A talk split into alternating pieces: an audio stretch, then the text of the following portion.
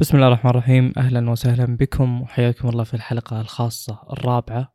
أعتقد آه، يعني الحلقة الخاصة من أكثر الأشياء الشيقة بالبودكاست لأنها تجارب حقيقية ومحتوى حصري يعني. آه، هو كل المحتوى حصري بس الحلقة الخاصة غالبا تجارب يعني بعضها على قولتهم نيش بعضها كذا يعني دقيقة جدا في مجال يركزون عليه فئة قليلة خصوصا في مجتمعنا العربي. أنا صالح معي أخوي عبد الله. أهلا وسهلا. التجارب اللي بركز عليها في هذه الحلقة تجاربي الشخصية يعني اللي هي ال S 22 Ultra وال MacBook ال 16 إنش M 1 Pro هذه بشكل أساسي.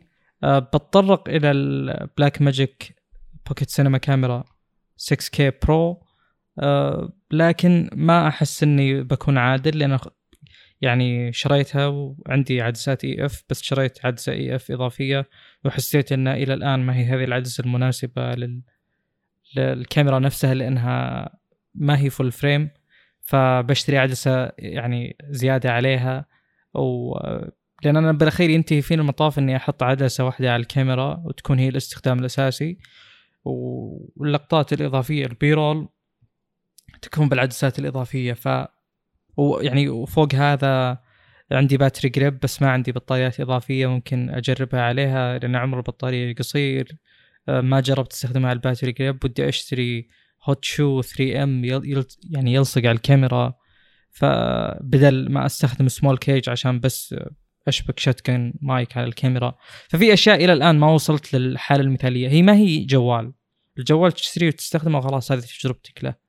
هي يعني شيء تشتري له تعديلات إضافات إلى آخره هاردويرية وليست سوفت ويريه عموما هذه الأشياء اللي بتكلم عنها الثلاثة أو الاثنين بشكل أساسي بالإضافة إلى الكاميرا اللي ما راح يعني أتعمق فيها. هي تجارب إلى هذا الوقت إلى هذا اليوم اللي هو تاريخ 21 3 21 مارس 2022 الحلقة ممكن تنزل اليوم ممكن تنزل بكرة. يعني في updates على هذه الأشياء في تحديثات. التحديثات أنا أوعدكم وعد إنها تنزل كمقاطع بيوتيوب ما عندي أي شك بالنسبة لهذه النقطة. لكن دائما السؤال متى؟ مو ان هل بتنزل أو لا. فان شاء الله يعني بتنزل بالتدريج غالبا ببدأ بال S 22 Ultra ثم ال Mac ثم الكاميرا كمقاطع لليوتيوب وبتكون مفصلة وتفاصيل يعني كثيرة جدا وغالبا 6K آه يعني بتكون بجودة عالية جدا. وبيكون بداية المقطع زي المقاطع الماضية. أبدأ المقطع وأقول لك ترى أنا تكلمت عن الشيء هذا بالبودكاست فتقدر تسمع تجربتي المبدئية ثم تقدر تشوف المقطع واللي غالبا خلاص تجربتي النهائية يعني اللي 95% من الكلام اللي أقوله لك آه يعني متفحص بشكل دقيق جدا. 5% الباقي أشياء تفرق مع الاستخدام الطويل جدا ممكن تحديث ممكن إلى آخره. على العموم ببدأ بالأس 22 ألترا. مثل ما قلت يعني الموضوع يتعلق في إني أتكلم عن تجربتي أنا أو يعني أنا بتكلم على بشكل عام. مشكلة هذه الأشياء إن تلقى بيوتيوب مقاطع كثيرة لها وتجارب ناس كثيرة لها فأنا أحاول إني أوضح لك تجربتي الشخصية وقد تكون أنت من نوع المستخدمين اللي تشابهني ببعض الأمور فتعرف إن هذا الشيء يعني أنت تشاركني فيه. فمثلا أنا أفضل الشاشات المنحنية آه، من الأطراف قد تكون أنت مثلي ونتشارك هذه النقطة فأنا أجيب الشيء اللي أنت يعني تشترك معي فيه بدل الكلام اللي أتوقع يعني أنا قبل قبل لا يوصلني الجهاز ما في مقطع يوتيوب ما شفته والتشابه جدا كبير فإن شاء الله يكون المحتوى هذا شيق. آه، للأمانة ما أدري كم باخذ. أنا عادتي أتوقع إني باخذ 20 دقيقة وبالأخير آخذ ساعتين. أنا ما أعتقد المحتوى اللي عندي بياخذ أكثر من ساعة لكن يعني نكمل ونشوف. وأتوقع الأخ عبد الله بالذات بتجربته مثلا لل MacBook يعني بيكون تكون ردة فعله جدا مثرية للكلام اللي أقوله. فعندي عشر نقاط لل S 22 Ultra إن شاء الله 11 آه، نقطة معليش. إن شاء الله تغطي جميع الجوانب. عندي 12 أو 13 نقطة لل MacBook إن شاء الله أيضا تغطي جميع الجوانب. آه، وبنجاوب على السؤال اللي سئل قبل اللي هو إنه بال Mac آه، ليش أغلب المطورين أو أغلب يعني يعني موظفين خلينا نقول ال IT بالشركات يستخدمون MacBook S 22 Ultra أبرز شيء فيه طبعا البداية آه الشاشة. قبل لا أدخل بتفاصيلها بس خلينا نتكلم على طلبي للجهاز. آه، اخذت pre-order آه 12 جيجا RAM ب 256 السعر 5299 ريال. آه، ما أدري كم يصير بالدولار. ما يهم أصلا كم يصير بالدولار لأن محسوبة تبع الضريبة وتجي معها هدية فالسعر ما هو دقيق. يجي ب Snapdragon طبعا أخذت Phantom Black اللون الأسود. آه، أنا على يقين إنه أفضل لون يعني وأكثر لون ما تمل منه. بالذات إنه يعني مطفي فالبصمات والأشياء هذه ما تأثر فيه نهائيا. طبعا وصل الجهاز والحين بديت أسرد النقاط قبل نقطة الشاشة. في كم نقطة اللي هو فتحت الجهاز أه، مثل الجيل الماضي. ما في إلا الجهاز ودبوس حق اللي يفتح الشريحة بالإضافة إلى سلك USB Type-C إلى Type-C أه، حتى جودته ما أحس إنها ممتازة. هذا على النقيض تماما من اللي يجيك مثلا من تجربتي الثلاثية لشاومي تفتح الصندوق أه، يجيك cover تجيك لصقة ملصقه already على الشاشة يجيك شاحن وممكن يجيك أسرع شاحن موجود بالسوق 120 واط. السلك Type-C to Type-C بجودة جدا ممتازة. ف ما أدري إيش أقول يعني أنا أدري إن الكلام ذا مو جديد أدري سمعتوه مليون مرة بس جدا سيء بالذات إذا أنت تحتاج مثلا cover تستخدم فيه الجوال خصوصا إذا كان غالي. أه وأنت ما طلبت ال cover مثلا لأي سبب أو ما وصل ال cover لأي سبب من الأسباب تخاف تستخدم الجهاز. مو إنه والله الجهاز يجيك مع كل ملحقاته صح إن الكفرات مثلا اللي جت مع ال K 30 Ultra وال 11T Pro ما كانت بالجودة الساحقة كانت والله cover سيليكون شفاف وبس. اللي جاء مع ال K 20 Pro كان أجمل بلاستيك آه لونه مطفي أسود. فهذا الشيء سيء. أنا قلت لكم يمكن في حلقة سابقة ما أذكر والله. قلت إن هذا الشيء سيء وببقى أتكلم عنه كل ما شريت جهاز وما لقيت فيه أبسط الأشياء اللي ممكن تجي معه. على الأقل شاحن يعني. أنا أفضل إنه يجيني cover على إنه يجيني شاحن. ما أدري والله بس يعني على الأقل ما أحس إن أنا دفعت أكثر وبالأخير حتى تجربة ال unboxing ما تعتبر premium يعني. هذا شيء سيء جدا للأمانة. أدري ممل الكلام هذا بس والله إنه مزعج جدا جدا. تدفع أكثر على تجربة premium بالأخير من أول ما تفتح الجهاز تجربة أقل ما تصنف ربع premium حتى. تجربة يعني حتى السلك مثل ما قلت لكم نحيف جدا وما تحسه يعني يتحمل قدرات شحن عاليه أنا ما أدري هذا السلك ينفع مع الشاحن اللي هو ال power brick الفيش الجداري ال 45 واط ولا لا؟ ما عندي علم بالامانه بس إني ما أحس إنه بجودة جيدة. أول شيء آه، في الجهاز نفسه اللي هي الشاشة. وطبعا هذا جزء كبير جدا من الجهاز بسبب إن الشاشة آه، يعني من أقوى نقاط الجهاز و يعني فعليا ممكن تشتري الجهاز نفسه عشان الشاشة وفيها ميزات طبعا جدا كثيرة. أول شيء الدقة بالشاشة نفسها. أه، أنا من زمان يعني لي فترة طويلة جدا عن ال Quad HD. آخر جهاز كان Quad HD اللي هو ال Note 8 ف يعني كانت عودة جيدة لل Quad HD. أه، أستخدم الجهاز Quad HD مع ال adaptive refresh rate وبالإضافة إلى السطوع فاتح كل الإمكانيات إنه يوصل لسطوع عالي جدا. الشاشة ما يفرق عليها المكان اللي أنت فيه. ال auto brightness أه، جدا ممتاز. يعني تطلع برا واضحة الشاشة أنت داخل أه، تقلل السطوع ما تحس إن الشاشة صارت يعني مائية نوعا ما. فيها انحناء قوي جدا من الأطراف. أنا استغربت إنه ما ما حد ما شفت أحد يدقق على هذه النقطة. الانحناء للأمانة جدا قوي. يعني جت فترة لسامسونج الظاهر بإس 20 ألترا. قللوا الإنحناء بشكل كبير. الآن رجع بقوة. في ناس ما تحب هذا الشيء طبعا لكن أنا بالنسبة لي يعتبر شيء ممتاز. في بعض الأشياء تغيرت مع الوقت تخص الإيماءات وكذا أذكرها إذا جاء وقتها. لكن الشاشة أنا جاي للجهاز وأنا عارف إنها ممتازة فما كانت في ذيك المفاجأة اللي wow يعني. بس إني يعني واضح إنها أحسن من جهازي السابق ال 11T Pro من جميع النواحي. دقة سطوع ألوان إلى آخره يعني من الأمور. وكل الألوان اللي تحس إن أحس يعني الشاشة تعطيني إياها ألوان جدا حقيقية. ما فيه تشبع زايد. أيام سامسونج القديمة جدا كان في تشبع قوي. آه، بالنسبة يعني البنش هول حفرة الكاميرا آه، تعتبر صغيرة جدا بالذات بالنسبة لحجم الشاشة الكبير. الحواف جدا ممتازة حجمها يعني جدا يعتبر نحيف وميزتها إنها يعني شبه متماثلة فما تحس إنه في زاوية أكثر حده من الزاوية الأخرى. بشكل جهاز تحس إنه يعني حديث جدا يعني بشكل كبير. مقارنة بال 11T Pro اللي نزل قبل كم شهر إذا جيت تستخدمهم جنب إلى جنب أحس إن ال 11T Pro قديم جدا. لكن هذا بالنسبة للتصميم الخارجي يعني. آه، داخل الشاشة آه، لا يعني ما ما توصل هذه الدرجة.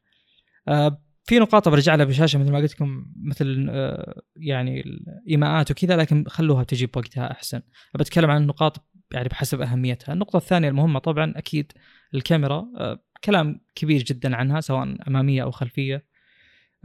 في يمكن تسع نقاط أو ثمان نقاط بتكلم عنها داخل الكاميرا. أول شيء عندك تعدد الكاميرات هذا شيء ترى جدا ممتاز.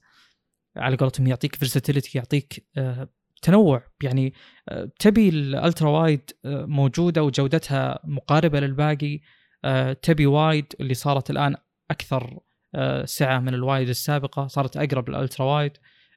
تبي telephoto 3 x ولا 10 x ولا مستشعر العمق إلى آخره. يعني عندك التعدد الكبير هذا اللي ما في سيناريو حتى بالكاميرا الأمامية. الكاميرا الأمامية أصلها أصلها خلينا نقول ultra wide.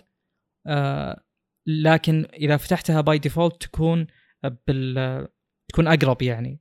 يعني كأنك تقول كم؟ 1.3 إكس ولا 1.4 إكس تمام؟ إذا أنت أول ما فتحت الكاميرا حولت على ال ultra wide الجهاز بيعرف هذا الشيء بيقول لك إنه هل تفضل هذا البعد؟ فيعتبره لك ك default. ياخذ كل يعني المستشعر الموجود بحيث إنه يعطيك زاوية أوسع. فالتنوع هذا ترى شيء يعني جدا جدا ممتاز. كثير في أجهزة يكون فيها 2 x واللي تجربة. أنا مثلا 30 ultra بالذات ال K 20 Pro بعد. ال 2 x فيه سيء يعني ما هي بجودة الكاميرا الأساسية ال wide ابدا يعني. فهذه نقطة مهمة. الجهاز كل الكاميرات الموجودة فيه قابلة للاستخدام وبقوة. ال 10 x هي أكثر كاميرا أستخدمها وهذا الشيء ما توقعته ابدا لأن هذا ال 10 x optical فعلي. يعني يوم تشغل ال 10 x ومع ال optical stabilizer الأسطوري وهذا شيء أنا جربته اليوم. أحد الأصدقاء تو شاري 13 Pro Max تو تو اليوم يعني جاء فيه. فكنت أستخدم جهازه جنب إلى جنب مع جهازي. أول ما شغلت ال 3 إكس وال 10 إكس عندي انصدم من التثبيت جودة التثبيت يقول wow يعني هذا الشيء ما هو موجود عندي لدرجة إني أحس إنه ما عندي تثبيت من الأساس أصلا. طبعا 3 x بدون تثبيت بيكون صعب استخدامها جدا ففي تثبيت يعني لكن ما يوصل إلى الجودة الموجودة هنا. فمثل ما قلت أركز على هذه النقاط. كل الخمس حفر الموجودة ورا والحفرة الموجودة قدام تقريبا قابلة للاستخدام فعليا وبشكل ممتاز. يعني يعني مو اللي والله تستخدم أنا مثلا أحيانا أستخدم ال wide 1.9 x عشان ما أستخدم ال 2.0 x اللي هي العدسة الثانية لأن الأولى أحسن حتى لو أسوي zoom. لكن هنا لا كل كاميرا لها آه، استخدامها الحقيقي لها ال domain حقها اللي يعني هي الأفضل فيه مقارنة بكل الكاميرات الموجودة. مع وجود هذا الشيء في سلبية اللي هو إن الانتقال بين الكاميرات ما هو بجودة مثلا الموجود بأبل بالآيفون.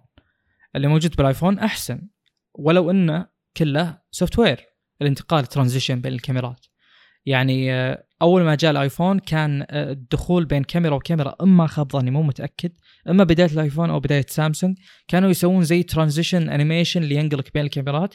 بالنسبة لي أحسن من آه، يعني اللي موجود بسامسونج الآن يوم تسوي zoom وتنتقل بين كاميرا وكاميرا تحس بفرق المساحة أو المسافة أو الزاوية. يعني تحس إن هذه الكاميرا أعلى من هذه أو هذه الكاميرا يمين هذه. فيقدرون طبعا software يا انه يشيلون هذا الشيء وتصير ما تحس فيه يعني.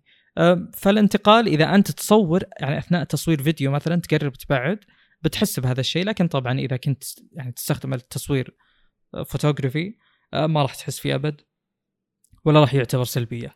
بالنسبة لتناسق الألوان بين الكاميرات فهو جدا ممتاز. آه، أعتقد أن أبل هي الأفضل في هذا المجال إنها تنسق بين كاميراتها ك white balance وغيره بحيث إنه يكونون كلهم نفس الشيء. أه للأمانة بال بال S 22 Ultra جدا ممتاز ولا أحس إنه في فرق كبير جدا. اللي اعرف إن الآيفون هو الأفضل. أه لكن ما قد انتقلت بين كاميرا وكاميرا وحسيت إن ال white balance ضرب يعني. أه بالنسبة للنقطة اللي بعدها بالكاميرات اللي هي يعني مثلا جيت أصور اليوم بالآيفون وبجوالي أنا ال 22 Ultra تحس إن الآيفون مثلا إذا ما لقى white balance للصورة بمعنى انه إذا حس إن الصورة flat انه ما في لون طاغي على الصورة. مثلا أنا كنت أصور في مكان النور فيه أبيض والأرضية لونها أبيض والطاولة الموجودة بيضاء فالآيفون يحاول بالغصب يخلي فيه white balance معين tone معين للصورة بحيث إنه إما يخليها تحيد إلى الأصفر أو الأزرق أو ال tint يروح إلى الماجنتا أو ال green. لازم يطلع للصورة خلينا نقول signature أو character الآيفون هذا. بينما ال S 22 Ultra لا. أنا أشوف المكان بعيوني ما أحس إنه فيه tint أو ناحية من ال white balance طاغية. أحس إنه مجرد لون أبيض. فالجهاز كان فعلا يعطيني اللون اللي أنا قاعد أشوفه. مو قاعد يحاول يعطي أشياء يعني ما هي موجودة فعليا بال frame وهذا عكس اللي كنا نشوفها سابقا. كانت سامسونج هي اللي تحاول تعطي أشياء بالصورة ما هي موجودة. هذه النقطة بالإضافة إلى نقطة الريتش تونز أو ما أدري وش اسمها اللي محاولة يعني جعل البشرة آه، بلون آه، يعني مشبع جدا بالآيفون جدا سيئة. آه، ابدا ابدا ما هي حلوة يعني. فسبحان الله انقلبت الآية الآن صار الآيفون هو اللي يحاول يخلي فيه visuals إضافية يعني للصورة ما هي موجودة على, على أرض الواقع.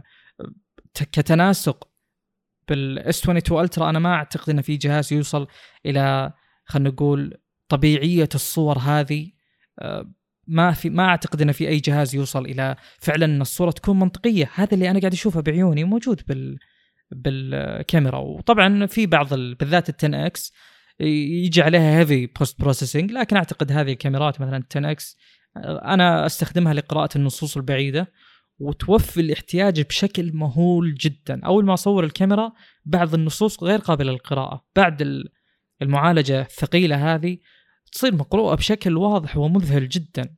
لكن أنا ما أدري الامانه إذا تقدر ترجع بال يعني بعض الصور تح... زميلي كان بالآيفون يصور يحاول إن النصوص توضح بالصورة بعد ال heavy post processing لكن كانت النصوص تخرب أكثر وأكثر والجهاز يألف. يعني ممكن كاميرا ياخ... كلمة ياخذها من مكان ويحطها بمكان ثاني لأنه شاف نفس ال pattern نفس الطبع ف... أو النمط فانقلب من مكان لمكان. يعني يتوقع إن هذا الشيء هو مشابه للثاني فدمجهم مع بعض. فعلى الكاميرات بشكل عام الآن خلصت من الكاميرات يعني برافو للأمانة شيء ما هو طبيعي. مثل ما قلت سابقا موضوع الفيديو والاهتزازات يعني تركض ما تركض تنقز تهز الجوال التقاط الصوت الخرافي اللي بحسب ال zoom بيلتقطه.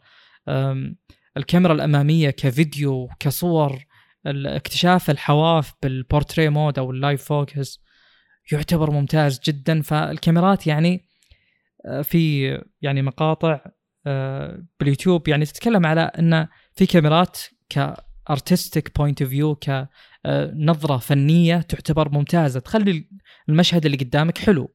أنت تبي المشهد يكون شيق ما تبي شيء حقيقي. قد يكون هذا الشيء اللي تبيه. آه، مو هذا اللي أحس إن كاميرات الاس 22 الترا مركز عليه ابدا.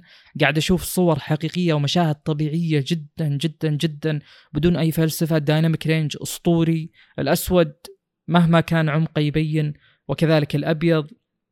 أحيانا يعني سابقا في كاميرات سامسونج غالبا تميل إلى إنها تكون تاخذ تبين ال shadows. فإذا بينت ال shadows غالبا يصير عندك في أشياء over exposed بس الجهاز يلتقط أكثر من صورة ويحاول يحل الموضوع يعني ففيها تناسق جيد يعني. فيه وضع ما أدري ما أدري وش تسمونه أو ما أدري وش يعني الناس وش تسميه اللي هو خلينا نقول وضع الأكشن اللي هو أنا والله قاعد أمشي الآن يمكن أنا أسوق يمكن أنا قاعد بمكان في مشهد سريع أو شيء مفاجئ حصل.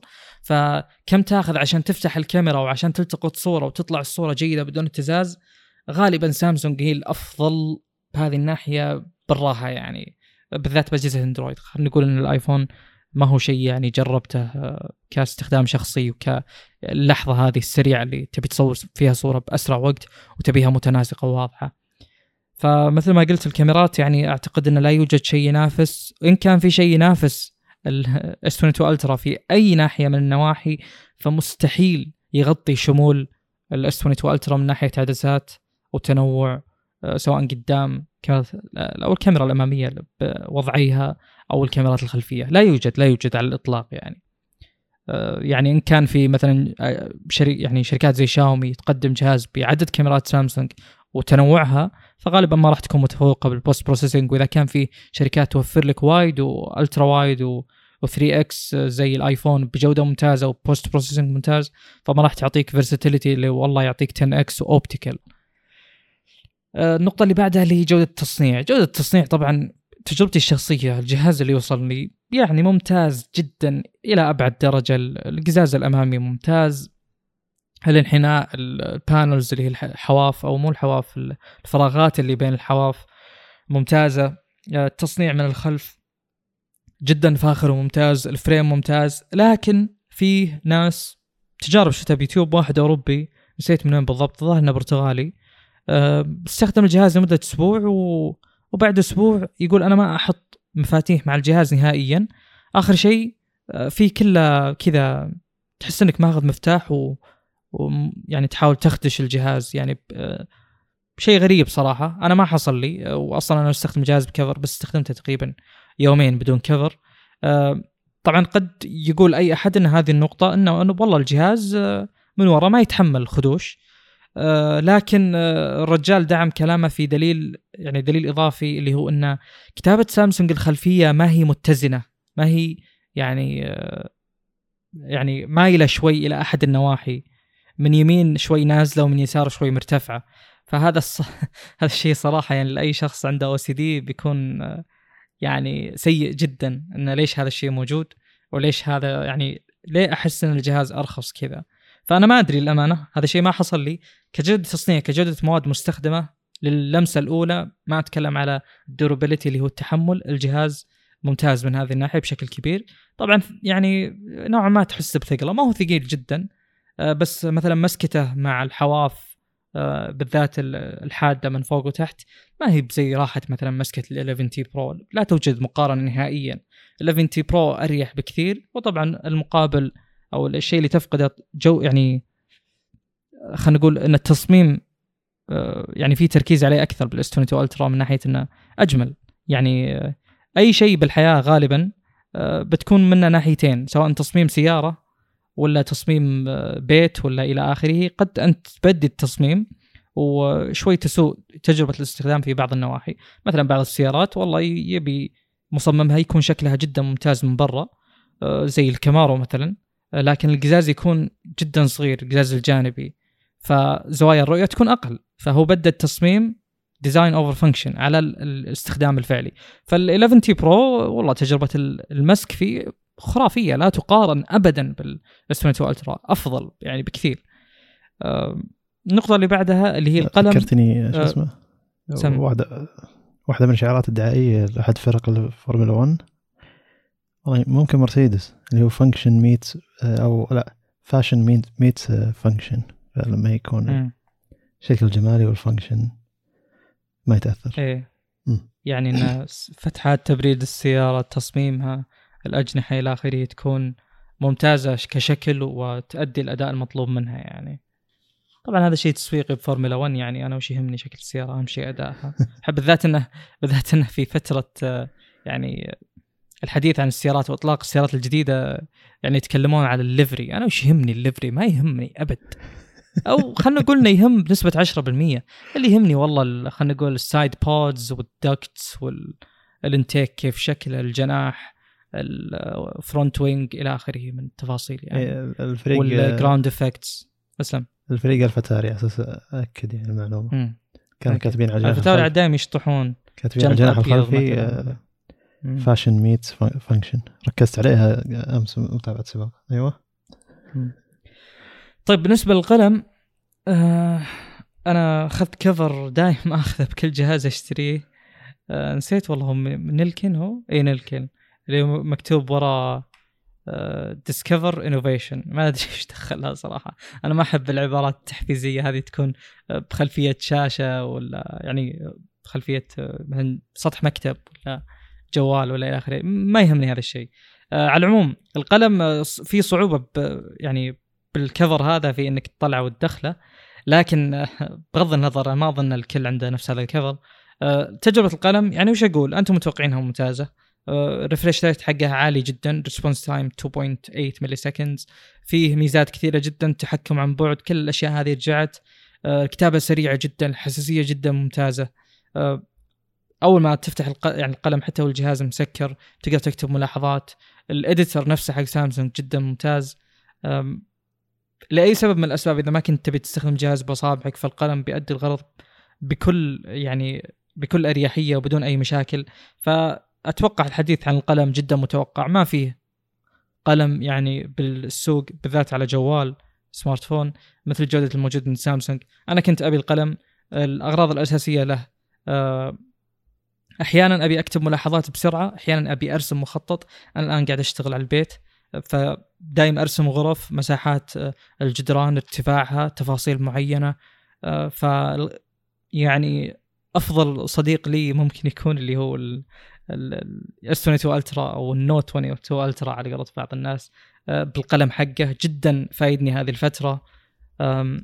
فأنا استخدم هذه هذا الشيء والشيء الثاني اللي قليل يعلقون على يعني الحاجة منه اللي هو إنك تسوي اقتصاص شاشه بالقلم. هذا من أفضل الأشياء صراحة اللي دايم تفيدني في تجربة النوت اللي هو انه تجي تقدر تقص الجزء الوحيد اللي تبي تسوي لك كروب بالشاشة وانتهى الموضوع يعني.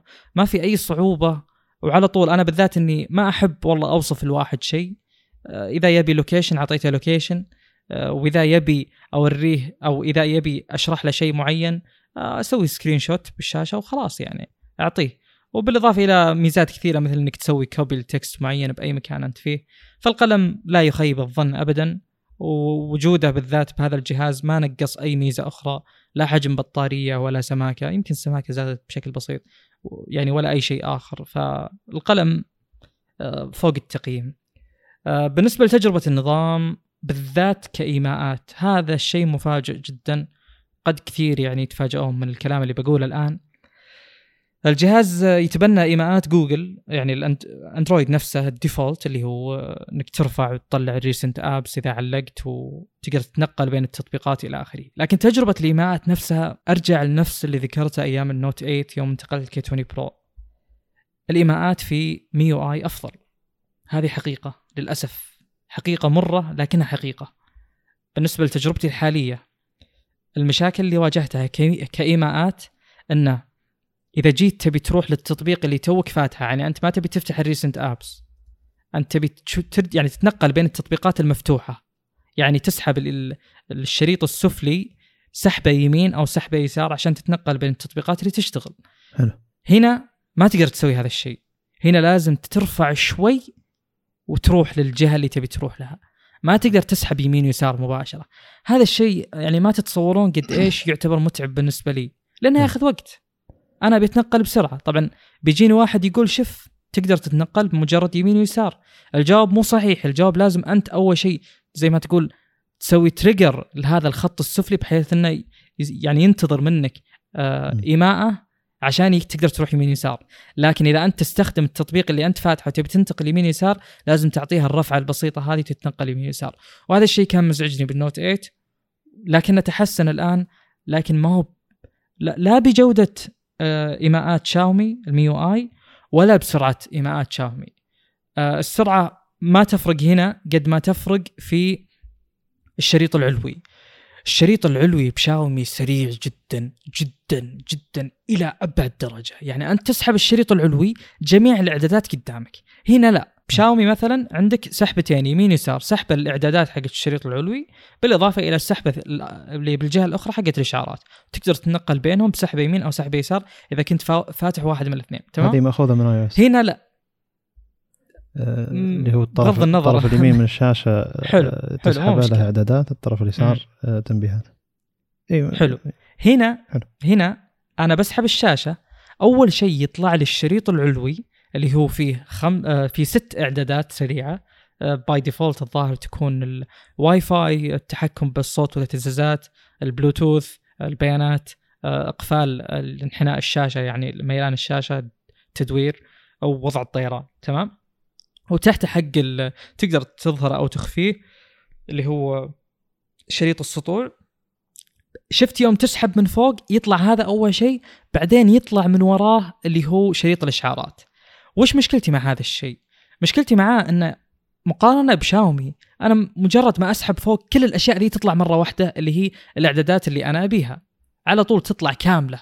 واي فاي بيانات Bluetooth و flash. هذه كاعدادات كبيرة. باقي الإعدادات لا تكون موجودة تحت بس إن المقصد إنها تطلع لي جميع إعدادات خلينا نقول الوصول السريع. وأقدر أوصل لها بسرعة. بينما في سامسونج تكون أعلى شيء فوق بعيدة نوعا ما. بالإضافة إلى هذا في شيء مزعج جدا جدا جدا اللي هو انه إذا سحبت سحبة إضافية وطلعت باقي الإعدادات أنا تو قلت لكم أن الإعدادات السريعة فيها ست أزرار. يوم تسحب الشريط كامل ال grid اللي هو ترتيب الإيقونات الموجودة حقت الوصول السريع يصير أربعة. بدل ستة أربعة. وإجمالي الموجود بالشاشة سابقا ترى ب One UI 2.0 تقدر تغيره أو 2.1 تقدر تخليه 5 ب 6 ما خاب ظني. الآن أنت يوم تسحب السحبة الأولى عندك 6 يوم تسحبها بشكل كامل عندك 12 يعني أنت بس ضاعفت الرقم هذا ما طلعت لي حتى كل الإعدادات. لو احت... لو أبي كل الإعدادات لازم أروح يمين. يعني أكثر من نص الشاشة موجود فيه مجرد الساعة فقط الساعة نص الشاشة. راح نص الشاشة عشان الساعة. واللي تحت عندك والله الست إعدادات أو ال 12 إعداد هذه وتحت عندك السطوع. التجربة هذه غير جيدة بالنسبة لي طيب. ابدا. وأتمنى إن الإعداد هم فكرتهم ان ساعة تأخذ النصف نصف الشاشة العلوي إنه يقرب لك كل شيء لتحت يعني. بس المشكلة إنه حط لك كل شيء تحت أشياء إضافية؟ إي بالضبط. أي طيب أنا بضطر أروح يمين. حلو. هذا الشيء ترى والله يعني ما تتصور يعني قد إيش هو متعب. في نقطة إضافية على هذا. اللي موجود ب بشاومي يا أخي والله والله إنه شريط علوي ذكي جدا. اللي موجود بشاومي إنك إذا سحبت إذا سحبت الشريط العلوي عشان يعني أنت الآن فتحت حق الإعدادات. إذا سحبت الشريط العلوي ينزل القائمة الموجودة نفسها يضيف عليها أشياء. أنت الآن بسامسونج عندك عندك ستة تمام؟ حلو. يوم تسحب الشريط مرة ثانية ترتيب الستة يتغير. فاهم عليك. يعني الشيء اللي موجود يمين بالزاوية ممكن يصير تحت يسار لأنه بتصير عندك بدل الستة أربعة. بس الأربعة اللي أول شيء حتى الأربعة اللي بأول شيء يتغير مكانهم. يصيرون ماخذين الحيز كامل. بدل ما كانوا ماخذين تقريبا ثلثين الحيز فبيروحون اليمين شوي. أنا جدا مستغرب وجدا مستنكر لأن سابقا تقدر تعدل الآن ما تقدر تعدل. طيب. فتجربة أه. الإيماءات وتجربة الشريط العلوي كوصول سريع ما هو كتحكم أفضل بشاومي بشكل كبير جدا خصوصا أن أنت يوم تسحب الشريط العلوي بشاومي ما راح الشريط العلوي ينزل من فوق كأنه ستارة لا. بيصير كأنه فيد كأنه يطلع من وراء فسريع جدا إنه يوضح لك بسرعة. بينما في سامسونج لا انت تنتظر من فوق الشاشة إلى آخر الشاشة تحت. أنا في جهازين بالبيت شاومي. Poco 3 موجود بس مو حقي. و11 Lite 5G NE موجود بس مو حقي. فأنا جربت أستخدم نظام أو واجهه شيء من واجهه شاومي. الاهم بالنسبة لي يعني واللي أفقده بشكل كبير من يوم استخدمت OxygenOS يعني اللي هو نفس الإعدادات السريعة اللي تجيك. هل إذا فتحتها لازم يوديك للإعداد يعني هي هل هي فتح وإغلاق فقط ثم إذا حاولت تعدل داخلها يوديك الاعدادات الأساسية ولا تقدر بشكل مباشر تعدل من الشريط؟ لأي شيء أنت أه شابك عليه مثلا. واي فاي بلوتوث واي فاي بلوتوث تقدر تعدل بشكل مباشر كل الإعدادات الباقية لا لازم تدخل على المكان تعلق عليه شاومي سامسونج. طبعا سامسونج تتفوق. سامسونج تتفوق الآن. في شك يعني سامسونج كان إذا للحين على التابلت حقي يعني إذا لمست الشعار يطفي ويشغل إذا لمست الاسم اللي تحت بالضبط. يخليك تحاول تغير. معروف هذا الشيء وممتاز. الواي فاي أو البلوتوث. ترى في أيضا في كم إعداد ثاني له إعداد سريع. بس شاومي وش الفكرة؟ إيه. لأن شاومي ترى الحين إذا سحبت الشريط يعني بالنسبة لي بما إني ما تعودت عليه يعني استخدمته مدة ساعتين أنقل بيانات لأبوي ولا لأختي. فما تعودت وش يصير. فدايم أسحب الشريط أشوف اعدادات واجد. نقول وش صاير؟ ما أعرف أستخدمها إلى الحين يعني. فهل فيها إعداد سريع ولا بس تشغيل وإغلاق وكذا؟ أنت الآن تسألني ولا جاوبت؟ اي لأنك أنت استخدمت شاومي أنا أقصد. شاومي نفس الفكرة تقدر تغير البلوتوث والواي فاي بشكل سريع. واي فاي بلوتوث بشكل سريع هذا الشيء اللي غالبا تحتاجه. بس سامسونج ميزتهم تحديد الكل يعني كل شيء. لا لا أنا تستخدم ما تزال ما تزال مشكلتي مع سماعات البلوتوث إن السماعة اللي ما يصير فيها أي اسلوب للنقل بين الأجهزة مثل سماعه ون بلس بادز اللي فيه اللي هي تلمس فترة طويلة أو إذا كان عندك اللي على رقبة تضغط الزر هذا مدة خمس ثواني يفصل من الجهاز اللي أنت عليه يحاول يشبك على جهاز ثاني أنت شابك عليه سابقا يعني. لكن إذا كان السماعة ما فيها أي ميزة إنك تغير بين جهازين لازم تطفي الجهاز أو تلغي يعني من جهازك الاساسي تشابك عليه بلوتوث لازم تطفي البلوتوث أو تلغي الاتصال وتروح تتصل على الجهاز الثاني. فتعتبر مزعجة. لكن لما يكون مثلا بالجهازين مو بالجهازين اي لما يكون في إعداد سريع زي كذا إنك تدخل على البلوتوث وتقول له ألغي أيه. الاتصال بالجهاز البلوتوث يروح يشبك على جهاز ثاني تعتبر خطوة حلوة يعني. زي اللي هي حل مشكلة كل سماعات البلوتوث إلا السماعات اللي فيها إنها تشبك على سماعتين تشبك على جهازين أو تنتقل بين جهازين. انت الحين قاعد تجرب سماعة سامسونج يعني. وش طريقة إنك تنقل بين جهازين؟ يا رجل النقر. تضيف على جهاز خلاص تضغط عليه في شاومي نفس الفكرة. الجهاز اللي تضغط عليه يقول connected يقول لك audio خلاص ال audio ينبث لهذا الجهاز. حلو. إذا يشبك على مليون جهاز. إي بس إذا تبي تغير أضغط من, عليه بس. من شاومي إلى ال PC حقك مثلا أو الماك. وش الطريقة؟ لازم بالسماعة اللي أنت تستخدمها؟ اي أنت الحين سمع... قاعد تستخدم سماعة سامسونج كنا نتكلم عن السماعة أكثر إيه. اي لا لا بس هل مثلا لازم تطفي البلوتوث باجهزه سامسونج وذا ولا تقدر تضغط عليه وتقول له الغي اتصال؟ بالسماعه تتكلم. إيه. حتى السماعة علق على ال على ال... إيه تسوي بس ما أدري صار حديثنا عن السماعة علق على كل الجستشرز أو لا لا ما أدري والله سماعة سامسونج لأنها جت مع الجهاز يمكن يحطها ضمن التجربة إذا أنت جربتها. الله. جربتها بس لا ما راح اكون عادل لأن إلى الآن ما اتقنت جميع الإيماءات. وأنا ترى إنسان كلاسيك يعني. أنا إنسان اشبك أفصل؟ خلنا نكمل على على الجهاز نفسه. أفضل يعني إن نتحدث بهذه الطريقة. سامسونج كل الإعداد تقريبا قاعد تفحصها بشكل دقيق جدا. ما, ما في إعداد ما فيه إنك توصل لاعداداتها الكاملة بالضغط للكلمة اللي تحت بدل الإيقونة. لدرجة إنه توي أدري إن فلاش سامسونج هذه ميزة مهمة جدا بالنسبة لي توني أكتشفها. أنا إذا قمت بالليل ابى أروح دورة مياه تكرمون آه ما أشغل أنوار لأن جدا أنا ما أحب النور العالي ابدا. فأشغل فلاش حق الجوال. بتعود كذا. فالآن آه إذا ضغطت الزر السفلي في في الفلاش نفسه تقدر تتحكم بقوة الفلاش من واحد إلى خمسة. واحد جدا ممتاز وخافت. هذا شيء جدا ممتاز. آه أول مرة ضغطت flight mode تقدر توصل لاعدادات وضع الطيران يعني بال بالكلمة اللي تحت آه، تدوير الشاشة. آه، في إعدادات له ال location إلى آخره كل شيء. لو ما عط لو الشيء نفسه ما له إعدادات أصلا بيقول لك إن ترى هذا الشيء عشان يعطيك brief description كذا وصف سريع للنقطة المعينة هذه. فهذا الشيء معروف عن سامسونج من زمان إن هذا أفضل تطبيق ل خلينا نقول الأزرار الموجودة في الشريط العلوي. آه، فله وعليه لكن كوصول سريع غالبا آه، اللي بشاومي جدا ممتاز خصوصا ان الشيء الأساسي اللي هو واي فاي بلوتوث يعطيك النقاط اللي تحتاج توصل لها. آه، في شيء فقدته يعني بالشريط العلوي بشاومي والآن رجعت له اللي هو حلو إنك تعطي بالجهاز ثلاث وضعيات، وضعية إنه آه، عام وصامت واهتزاز. أنا ما أدري كيف أشغل وضع اهتزاز بشاومي فقعدت ثلاث سنين ما أدري كم ما ما في وضع اهتزاز يا صامت يا بدون طب ممكن أنا موجود بمكان بس ما أبي أزعج الموجودين لكن أبي أعرف. فشيء شوي يعني لك عليه صراحة. ممكن ساعة هي فكت الازمه ذي ترى. بس أحيانا والله شوف مشكلة المي واتش أه أنا أتشكى يعني. أنا اشك أن الاهتزاز فيها قوي جدا حتى يطلع صوت. لدرجه إنه مرة واحد انزعج من صوت الاهتزاز. طيب هو على يدي يعني. لها ثلاث إي فدخلت على إعدادات الاهتزاز م. ولقيت أن الوضعية اللي أنا حاطها الوضعية العادية في وضعية أقوى. اهتزاز أقوى. إي في أظن في في ثلاثة أذكر من تجربتي. والله ما أدري صراحة بس يعني ما كان في حل إلا أني أحيانا أحط الجوال هزاز بحيث إني ما أزعج أحد. موضوع مستشعر الاهتزاز haptic feedbacks الأشياء هذه. أنا صراحة ماني مقتنع إنه في شيء جودته عالية جدا وفي شيء جودته منخفضة. ك... كمست يعني أو ك motor motor للإهتزاز. ما أحس إن الموضوع متعلق بالموتور قد ما انه بعض ال haptics تحتاج تكون مجرد معليش على ضربة المايك مجرد إهتزازة بسيطة جدا. إيه، مرات وبعضها إيه. تكون قوية. اسلم. اي ترى مرة دققوا الناس على الشيء ذا. يعني أنا مبالغ الأشخاص اللي ترى ال keyboard حق الجوال مخلي ثابتة فيه الاهتزازات يعني إذا كتبت ال keyboard يهز الجهاز.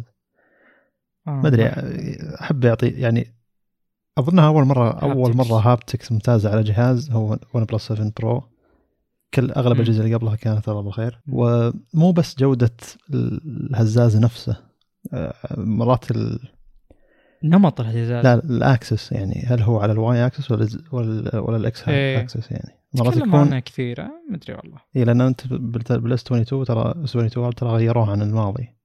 الماضي كان إيه. يهز بشكل أفقي مع الجهاز الحين بشكل عمودي عكس الجهاز. Z والحين X اي. عارف. ما والله ما حسيت بهالشيء يعني تبي الصراحه بالذات إنه إذا حطيت الجهاز على طاولة حلو. يطلع صوت عالي لو هو بالعمق لو هو بالزي أكسس. صوت عالي جدا والجهاز يتحرك ممكن يطيح.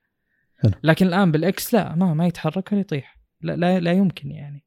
فأنا أعتقد إنها يعني إيجابية بدل ما هي سلبية. جميل. طيب نكمل. إن شاء الله إني ما يعني ودي أغطي جميع النقاط. تكلمت على تجربة ال- الإيماءات. باقي النقطة الأخيرة بالإيماءات وهذه تتفوق فيها شاومي بفرق ساحق للأسف يعني. يوم ترفع ال ال يعني تبي تشوف ال recent apps تقدر تشوف أربع تطبيقات كاملة preview كامل لها. أنا هذا أنصحك الشيء تجرب. من أول ما طلع هو ممتاز بشاومي. إلى الآن ما أشوف يعني شركات كثيرة لحقت هذا الشيء. حلو حلو. يعني سامسونج أقدر أشوف التطبيق اللي أنا فاتحه وأقل من ربع اليمين وأقل من ربع اليسار أقل من ربع الماضي وأقل من ربع القادم. ليش؟ شاشة كبيرة طيب نصها فاضي. وتحت يعطيك الأكسس السريع لاكثر طيب, طيب. أشياء تفتحها. آه فيه آه سامسونج عندها تطبيق. تلقاه بمتجر سامسونج التطبيقات ما تلقاه بمتجر. جوجل اللي هو اسمه جود لك مو لك لك لك. القفل يعني. إيه، آه هذا تقدر تغير فيه باعدادات كثيرة. من ضمن الإعدادات إنك تقدر تغير طريقة عرض التطبيقات اللي كنت فاتحها. ومن ضمن طريقة عرض التطبيقات اللي كنت فاتحها الطريقة اللي حقت شاومي وانصح؟ أنصحك بالتطبيق هذا. شو اسمه؟ حمله الحين عشان نعطي ال feedback Lock. سريع Good Lock Lock Lock. القفل من أكثر الأشياء اللي مبحوث عنها. إي نعم. فيه فيه in-app purchases مو بس ما أدري. إذا هذا هو ولا لا. آه، لحظة هل شوف، هل هو, هو- موجود؟ سام. أرسل لك الرابط يعني. أنا داخل لا شفت. أنا داخل جالكسي بحثت store كتبت- بحث عن لقيته يعني. آه. طب آه. هذا هو Galaxy Store في Galaxy Store في Galaxy Shop ما أدري أي واحد فيهم اللي موجود له آه، تطبيق أو المتجر موجود ب- وش ال icon؟ حقت التطبيق؟ كيف شكلها؟ ما أدري بنفسجي وردي و- آه. زي التركيبة. في in-app purchases صاحي أنت. مكتوب free in-app purchases يمكن يعني تصاميم داخلية لأنه هو في themes ات ترى. لكن خليك من آه. ال themes ات. في في أشياء مثلا تقدر تغير ال quick اسمه ذا؟ ال multitasking يعني. تقدر تغير الساعة الخارجية. تصاميم أكثر؟ أنت تحب ال work أوه، arounds لا ها- حمل حمل جيل بريك على الماك. لا ترى ذا رس... ذا رسمي من سامسونج نفسها. هو شيء رسمي من سامسونج. إيه يعني هي. بدال ما إنها تخلي ال themes ات هذه مربوطة بالجهاز على طول خليت لك إنك أنت يعني خذ خذ الشيء هذا. في أشياء واجد ترى ضمنيه يعني. اللي هو ال edge touch مثلا. الظاهر إذا كنت. تبي تقلل لمس الأطراف. شيء زي كذا. سابقا ما كان موجود السوق السعودي ترى. ما كان يشتغل. مم. لكن الحين ما أدري إذا كان يشتغل عندنا ولا لا. بس إنه أعتقد إنه حلوا المشكلة ذيك. والله ما أدري. أنا قاعد أحاول ألقى ال option هذا اللي يخليني أقدر أشوف أربع نوافذ في نفس الوقت. أظن في أكثر مال- من ميزة ده. MultiStar أو MultiStar؟ QuickStar نسيت. والله شيء زي كأني كذا شايف MultiStar تو. إيه. اي MultiStar يلا. enhance your multi window experience ما أدري صراحة خلنا تمام اي لها تصميم. تصاميم واجد ترى. هو أتوقع بتلقى حق شاومي إذا كنت متعود عليه. أنا ترى سامسونج حاطة اللي هو حق جوجل الرسمي. وأظن حتى. الآيفون يشبهه. نفس الفكرة أنا وافقك إنه ما يطلع لي كل التطبيقات ما يطلع لي كفاية تطبيقات آه، مفتوحة. يعني يطلع لي. بس التطبيق اللي أنا عليه والتطبيق هذا. مع ان أذكر سامسونج كنت إذا طلعت من التطبيق ورحت لواجهة هذا يوريك يوديك على طول التطبيق اللي بعده خلي تطبيقك على اليسار. إذا كنت تستخدم اللغة الإنجليزية يعني إذا كنت تستخدم العربي يودي مم. التطبيق يمين يخليك تروح التطبيق اللي بعده على طول. على كل حال حلو حلو. شوف أنا أحب أخذ الجهاز مثل ما هو أقدر أغير بالاعدادات الموجودة لكن ما أحب أحوس فيه. فإذا ما جابوا هذه الميزة فهم ما جابوا هذه الميزة. لا هذا رسمي من سامسونج. يعني ليش ما يصير built-in بالنظام؟ ليش هذا- احمل شيء عشان يطلع؟ زي لما تقول من مزايا ويندوز PowerToys نفس الفكرة ترى. هذا شيء رسمي يعني. هو يعدل على اعدادات الواجهة بشكل رسمي. ما ما يحتاج تركب root أو من الحوسه هذه. يعني بالعادة الأشياء هذه لما تبي تسويها بأجهزة ثانية اللي يا تحتاج تركب واجهة جديدة كاملة وتفتح البوت لودر والكلام هذا ولا سامسونج تقول لك يلا خذ هذا تعديل على جميع اعدادات الواجهه إذا تبي. وش تفضله أنت تحطه أتوقع حتى تلقى تعديل على الشريط العلوي. أه تلقى تلقى تلقى أشياء كثيرة. ما أعتقد سامسونج مخليت لك فرصة إنك تقول أوه هذا الشيء مو موجود. يعني التطبيق هذا زي اللي يقول لك ترى كل شيء عندنا بالواجهه تقدر تعدله.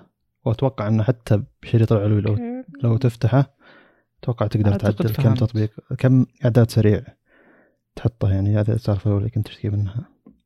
الشركات الكبيرة غالبا يواجهون مشكلة انه أه، دائما يقولون أنت تتعامل مع إيش؟ تتعامل مع آه لا لا لا مو لا هو شوف ال... هو يعني سابقا كانوا يقولون لنا أوه سامسونج إعداداتها واجد الحوسة فيها كثير ليش ليش الأشياء هذه؟ فأتوقع الحين حطوا الوزن هذا علشان يقول لك انه أوه أنت تبي إعدادات كثير زيادة في Good Lock هذا يعني ما تبي إعدادات زيادة ترى هو ما في إعدادات ذيك زيادة مع انه ما يزال تعتبر اعدادات زيادة بالنسبة حتى اجهزه اندرويد يعني. ف... يقولون أنت. دائما تتعامل آه، بالشركات الكبيرة مع ship مع سفينة كبيرة حلو ما تتعامل مع boat اللي هو القارب ف في سامسونج في الشركات الكبيرة غالبا الانتقال ما هو زورق ما هو قارب صغير يقدر يتنقل من أو يعني يلتف بمرونة عالية جدا مقارنة بالشركات الكبيرة اللي أنت تتعامل مع كل هذه الأشياء الداخلية فيها ولازم ما تخالف بين الإدارات الموجودة والتوجهات لكل اداره والأهداف آه إلى اخره. إذا كبرت الشركة فقد تكون سامسونج. إي يعني شلون؟ إذا إذا كبرت الشركة غالبا الابتكار فيها يصعب لأن في أشياء كثيرة واشتراطات الجودة إلى آخره كثيرة فصعب عليها إطلاق منتجات. فأنا أعتقد سامسونج أخذت خلينا نقول فريق الابتكار الصغير هذا وقالت له تدري أنت خذ راحتك طلع اللي تقدر تطلعه بس خليك في جالكسي ستور اي فهذه والله حل ممتاز لتحديات آه، تواجهها شركات كبيرة زي كذا. أنك ما قتلت الإبداع بهذا الفريق وحافظت على استقرار الواجهة وأعطيت المستخدم النيش هذا اللي هو أبو فيصل عبد الله الجبري الشيء اللي يبيه. أنا مستغرب إنك ما تعرف. هذه دلاله ان أنا ما أبحث أنا ما أبحث. أنا. لا هذا شيء يعني قديم. ما أحب قديم يعني مرة. قديم جديد. في ناس تحمل نوفا لانشر. أنا شفت الشيء كارثة. لا هو مشكلته مشكلة ما يهمني. سابقا إنه فقط الظاهر كان إيه. السوق الأمريكي فترة ثم م. بدأ ينتشر. فكان في يعني workarounds وحوسة علشان إنك إيه. تركب التطبيق هذا على نسخة شرق اوسط وما أدري. يا رجال أنا الدعم والاستقرار شيء مهم جدا بالنسبة لي فأي شيء موجود بالجهاز أستخدمه أي شيء موجود برا ما أسويه ما أحمله. هذا. لازم كل شيء يكون موجود بالاعدادات. أقعد أدور أنفض الاعدادات. يعني أنفضها نفض أدخل developer options وأضيف أشياء غريبة وغبية مثلا أضيف نتوء للشاشة. حلو. يعني ممكن أسوي أي شيء بس إني ما ما أحمل شيء من برا. أنا معتاد على هذا الشيء. بغض النظر بغض النظر. خلينا نتجاوز هذه النقطة. آه مثل ما قلت إن ال recent apps تفوق لشاومي. التطبيق ذا ممكن تلقى له شرح بيوتيوب ترى مدة نص ساعة. عن وش ممكن تسوي بالواجهة حقتك. يعني ترى مرة متفرع باشياء كثيره يعني. ف أتوقع انه بحسن تجربتك عموما. أيوه. على كل حال خلاص إحنا اتفقنا الآن نقطة إنه إيماءات التنقل بين التطبيقات إيماءات عرض التطبيقات الأخيرة بالإضافة إلى الشريط العلوي كوصول سريع في أشياء تتفوق فيها شاومي بشكل واضح. نقطة الانتقال بين التطبيقات لا, لا يوجد شك إن شاومي أسرع وأفضل. نقطة عرض التطبيقات الأخيرة لا يوجد شك أن شاومي أحسن وأسرع بجميع النواحي. نقطة الشريط العلوي في أشياء تفوق فيها سامسونج مثل أنك كل إعداد إعدادات مصغرة ما تحتاج تطلع من التطبيق اللي أنت فيه عشان توصلها، بالإضافة إلى النقطة الأخرى اللي هي اللي تتفوق فيها شاومي اللي هي أن الوصول أسرع بشكل كبير جدا لأن الأشياء تجيك حق الشريط العلوي fade in يعني ما تجيك بشكل خلينا نقول drop down أو ستارة تأثير الستارة هذا. طيب مثل ما أن في أشياء يعني سامسونج مو بمرة فيها في أشياء سامسونج هي الأفضل بجميع الأنظمة الموجودة في يعني سواء ديسكتوب ولا موبايل ألا وهي الإشعارات. أنا عندي تصريح يعني لا يوجد أفضل من سامسونج في الإشعارات لا يوجد نهائيا يعني وش يميزها عن باقي في جميع النواحي. يميزها عن باقي اندرويد شكل الإشعار وهو يجيك كيف تطلع نقطة صغيرة icon للتطبيق حلو ثم يطلع يعني. منه ال pop up إيه. إيه. آه، ثم يطلع منه المحتوى حق الرسالة بشكل ما يأخذ حيز من الشاشة ابدا بالإضافة إلى إنه تقدر هذا الشيء الصغير يعني يروح بسرعة آم، ما يأخذ ال- الجزء العلوي الكبير اللي دايم تبي تسحب تبي توخر و... جميل. يعني المزعج ال stock حق أندرويد ما هو موجود هذا واحد اثنين مطفي البوب الإشعارات- كليا من كثر ما هو مزعج. بغض النظر ما في أنا أتكلم عن الاشعارات يعني أنت ما. تستخدم اشعارات لا أستخدم شعارات بس ما هو pop up. يعني تجيني الايقونه بعدين بس ما تجيني بوب أب. على كل حال آه، أكمل. لأنه هو أه. مزعج فعلا. سم. مزعج. إذا تستخدم حق سامسونج بيتغير المفهوم لأنه صغير جدا. يعطيك اللي تحتاجه بس. فالشيء الآخر اللي هو تذكير الإشعارات وقت الإشعارات يا أخي اكتشفت إن يعني ميو آي قاسية مع الاشعارات أوه. لازم الإشعار بالذات من التطبيقات يعني هو تقريبا بحسب اللي فهمته من الواجهة ان عندها خمس تطبيقات مثلا تخلي لهم أولوية بالإشعارات لأن أنت تعتمد عليهم بشكل كبير. التطبيقات اللي ما تستخدمها بذاك الشكل الترددي شوي يعني ممكن يتأخر الإشعار. موضوع تذكيرك بالإشعارات. يعني في أصلا في option والله ما أدري هو موجود ب MIUI ولا لا اللي هو deliver quietly هذا ممتاز. الإشعار يوم تسحب الشريط العلوي تلقاه بس ما راح يطلع لك pop up هذا شيء صراحة يعني سامسونج level ثاني بالإشعارات أنا أتكلم تحديدا. أنا أتمنى اندرويد يجون. السلام عليكم سامسونج ناخذ كل الشغل هذا ونحطه بأندرويد يصير stock بالاضافه إلى اللي موجود بشاومي كجودة إشعارات آه، كجودة إيماءات ناخذها ونحطها stock بأندرويد. يعطيكم العافية.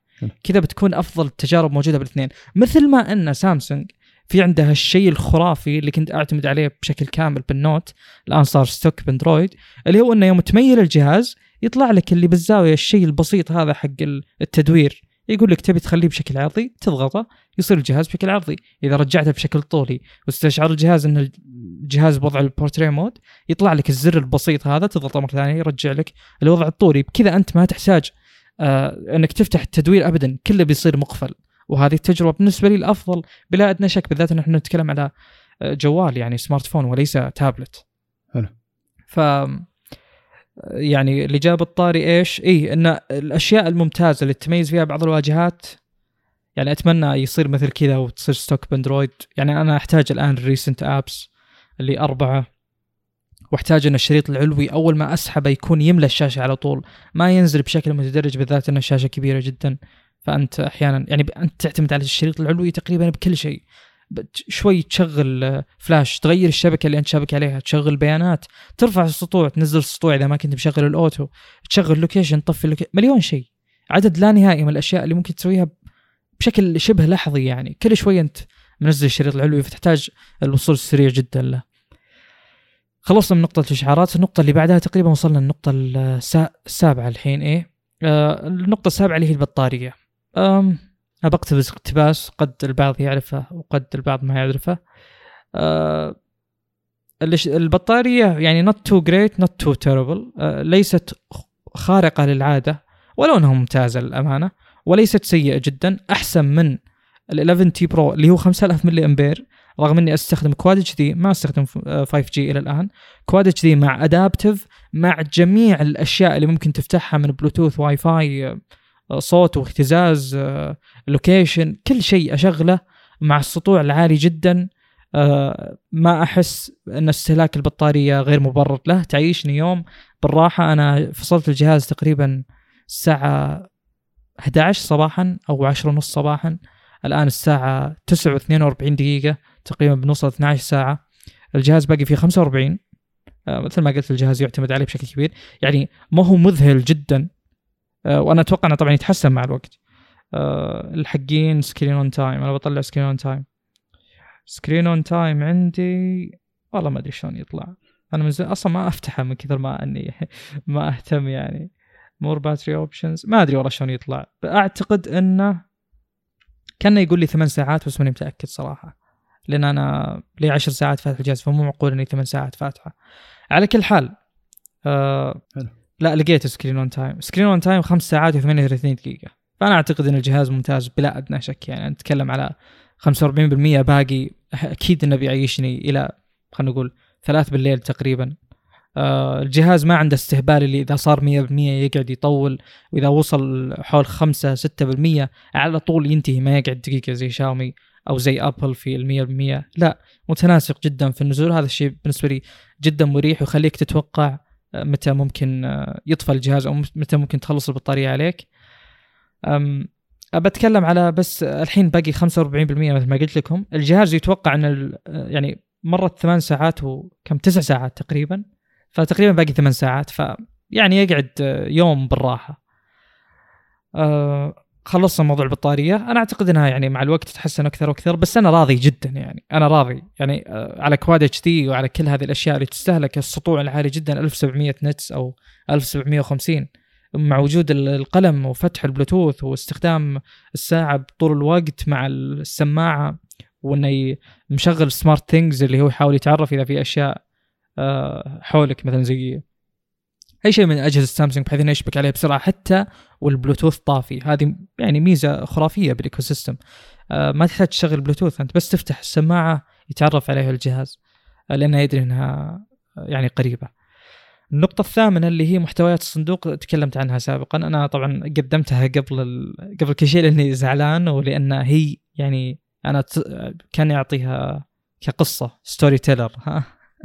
يعني أول ما جاني الجهاز وكذا وش صار بالضبط فحطيتها بالبداية النقطة التاسعة اللي هي بصمة الإصبع جودتها وسرعتها مقارنة بالبصمة الجانبية اللي موجودة مثلا بال 11 T مقارنة بالاستخدام السابق لمستشعرات اللي هي آه اللي بسامسونج ultrasonic؟ 11 T Pro بصمة بصمة جانبية. إيه. أنت إيه. إيه فالبصمة الأمامية رهيبة جدا بحيث إنها ما تقعد الجوال ما يقعد يهز زي ال 11 T Pro كل شوي يقول لك ترى البصمة غلط. هي يعني رهيب جدا إنك تحط إصبعك لو ما ضبطت يعني كانها اللي تعطيك ثلاث ثواني إلى أن تضبط لكن ممكن بأول ربع ثانية يفتح الجهاز. فهمت؟ مو زي اللي والله لو ما عرفها بأول لحظة يقول لك لا خلاص ويهز الجهاز يقول لك يعني شيل إصبعك وجرب مرة ثانية.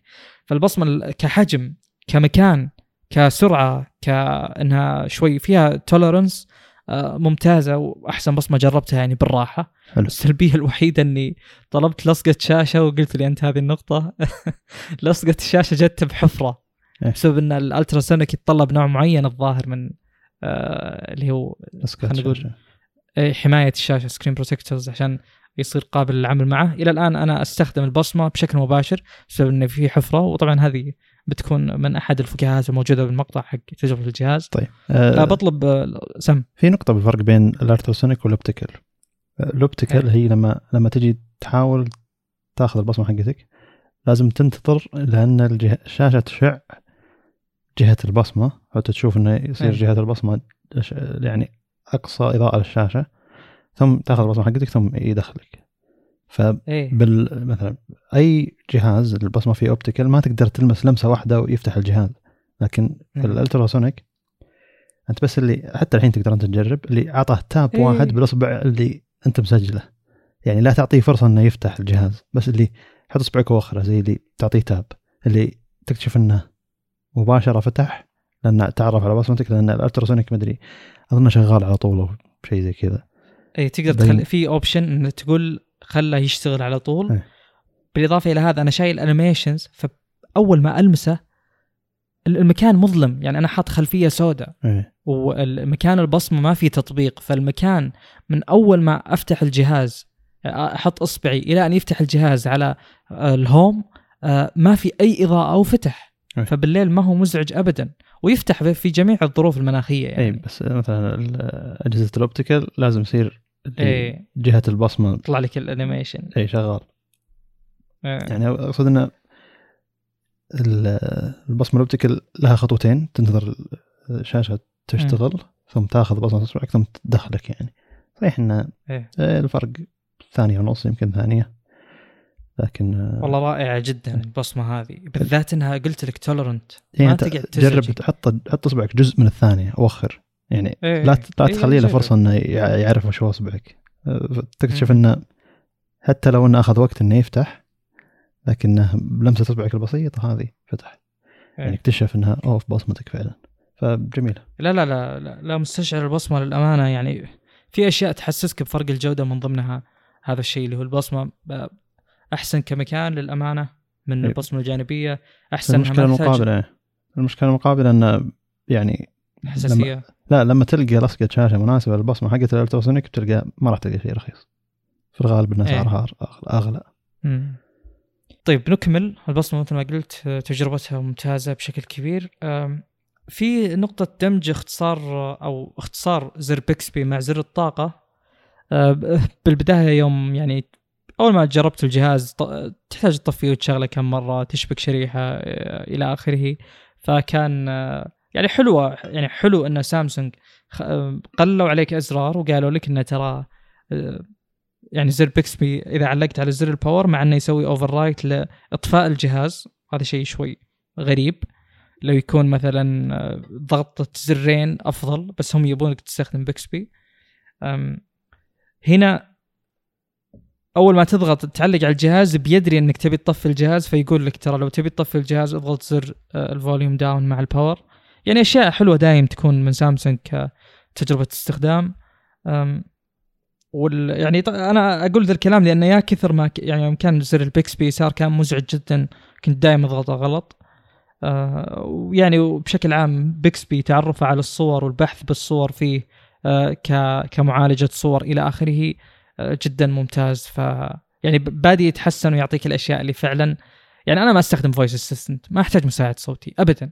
أنا أحتاج والله مساعد تحليل الصور بال post processing بالتعرف على الوجوه إلى آخره من هذه الأمور آه، يفيدني بال portrait mode وزي كذا يعني ما أبي شيء يفيدني بالصوت.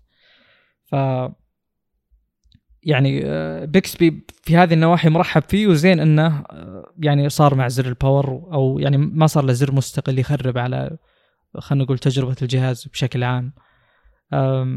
النقطة اللي بعدها اللي هي جودة speakers وهذا الشيء قد يكون صادم للبعض. أنا كنت أستخدم ال 11 T Pro في سماعة علوية وسفلية. كل واحدة مستقلة لل speaker فقط ليست مدموجة مع ال earpiece tuned by Harman Kardon موجودة في نفس المكان. يعني السماعة العلوية يقابلها سماعة سفلية بنفس التخريم بنفس المكان بنفس الاتجاه.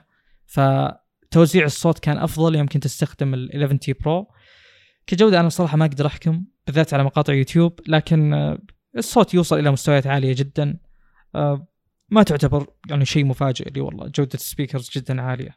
يعني شيء جميل آه، لكن أنا جاي من من شيء في تخصيص أكثر بحيث إنه في تركيز أكثر على جودة ال speakers أو توزيعهم. لأن السماعات يعني موضوع توزيعها يفرق بشكل كبير على التجربة. أكثر من يعني وصلنا لمرحلة أعتقد إن جودة إنك تعطي سماعة جدا ممتازة كجودة في مساحة جدا صغيرة. الفروقات بتكون بسيطة بين السماعات لكن توزيعها بيلعب دور أكبر لأن فرق المكان بيعطي يعني فرق أكثر بكثير خصوصا في مسكتك للجهاز وتأثيرك على توجه الصوت. آخر نقطة آخر نقطة تحضرني يعني قد يطرح شيء وحنا نتكلم آه اللي هي المايك وهذا شيء نوعا ما انصدمت منه. يعني كنت أدخل إلى اجتماعات كثيرة في الجوال أو إلى مكالمات. يعني ما أتكلم على المكالمات اللي هي اللي على طريق آه، خلينا نقول الشبكة نفسها تكلم على اللي داخل التطبيقات سواء Google Duo ولا تليجرام ولا غيره ولا Google Meet. فتجربة المايك حقت الجهاز يعني كانوا متعودين على 11 T Pro فيوم استخدمت ال S 22 Ultra لاحظوا آه، فرق المايك عندي. يقولون جودة المايك أحسن بكثير. قد يكون بيكسبي أو أي اي اي اسيستنت داخل بالسالفة ويعزل الأصوات المحيطية قد يكون هذا الشيء صحيح. آه، بس إنه يعني أعتقد إن هذا الشيء معروف في يوم تاخذ جهاز premium تلقى هذه الملاحظات الشاطحة. بعض الناس تركز على ال haptic feedbacks بعض الناس تركز على المايك البصمة. آه، جودة آه، أي جزء يعني كذا hardware ي إنه يكون ما هم موفرين فيه.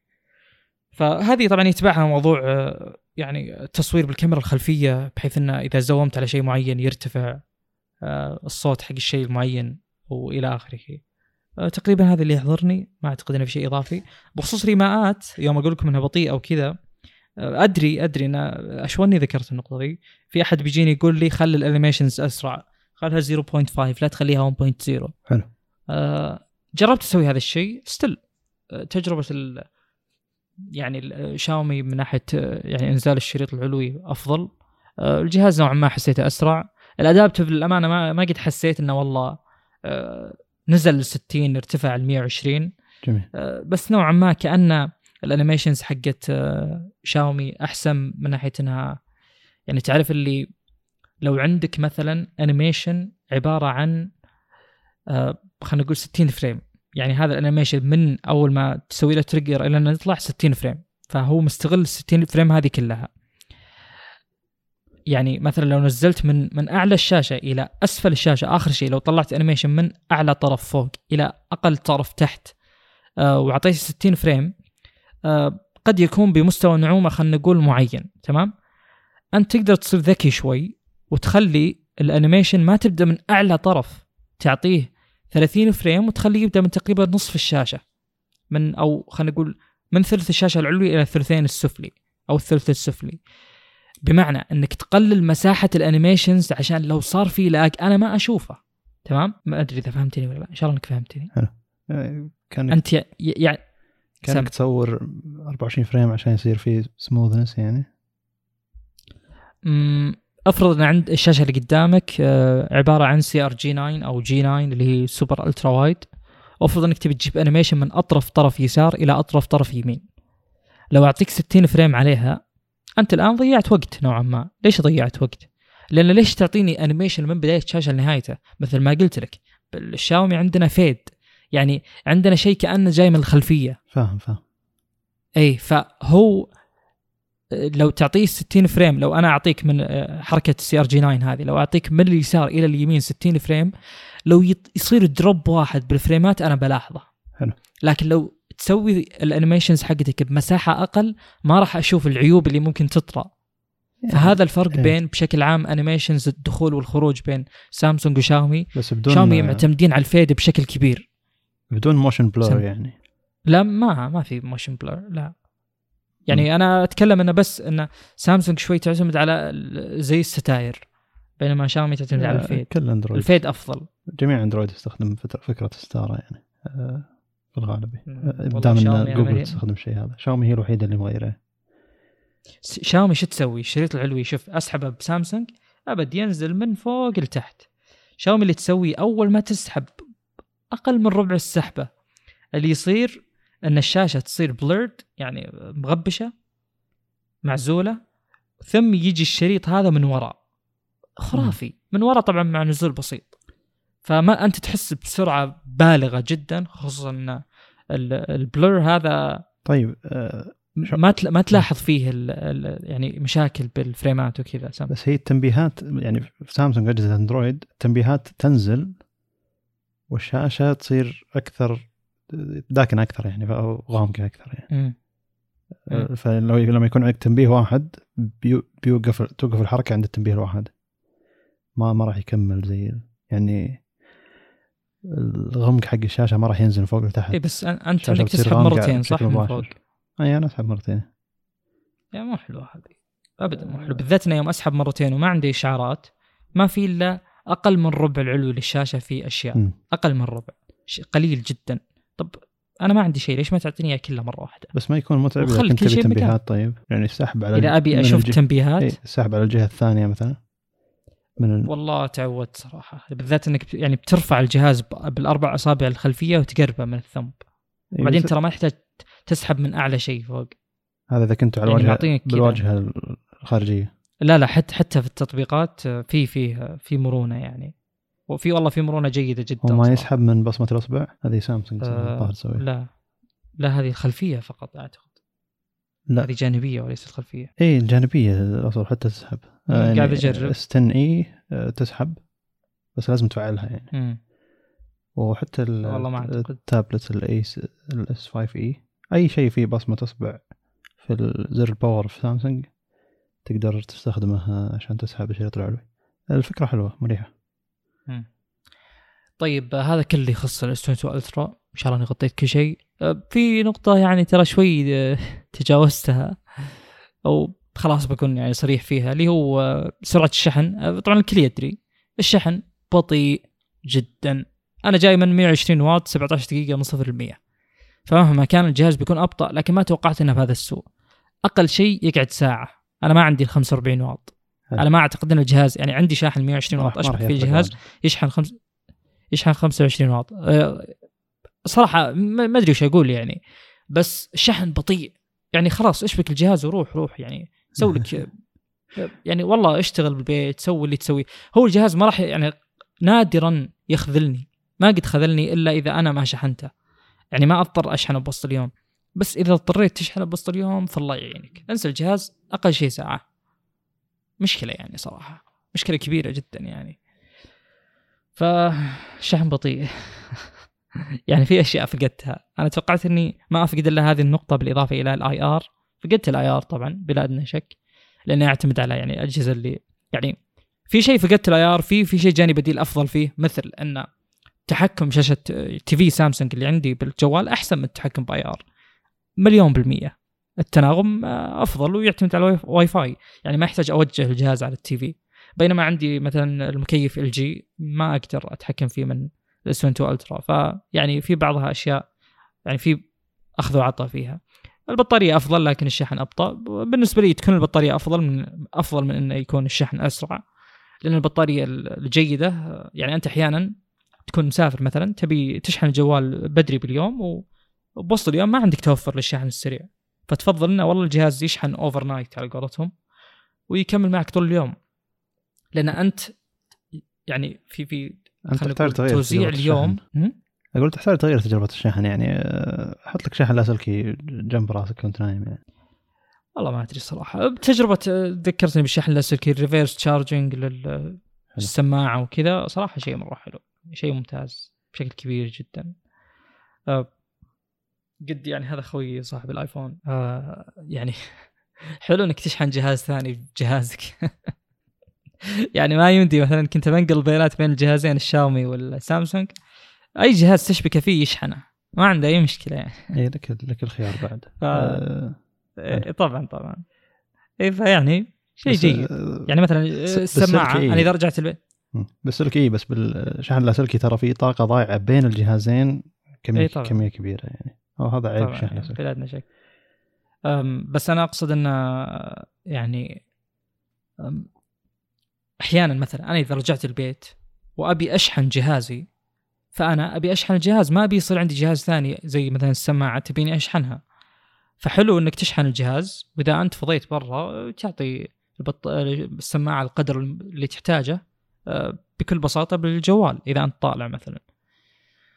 فمقصدي إنه حلو توفر هذا الخيار. ما هو يعني شيء والله بس عاله لكنه حلو. خلاص هذا هذا كل شيء متعلق بالجهاز طيب. إلى الآن تجربة ممتازة طبعا وبتكلم أكثر بالمقطع وبتكون في يعني محتوى مرئي أكثر بكثير. هنا ما في محتوى مرئي أبد.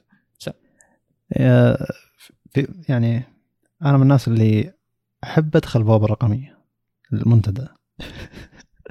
يعني أحس إني قاعد أتكلم من 2006 2007 بس مشوها معي. لأن الناس اللي تتكلم هناك ناس جربت وناس ما لها علاقة بمحتوى. فأحب أسمع وجهات النظر كذا اللي حتى لو واحد يجيك متعصب أبي أسمع وجهات النظر.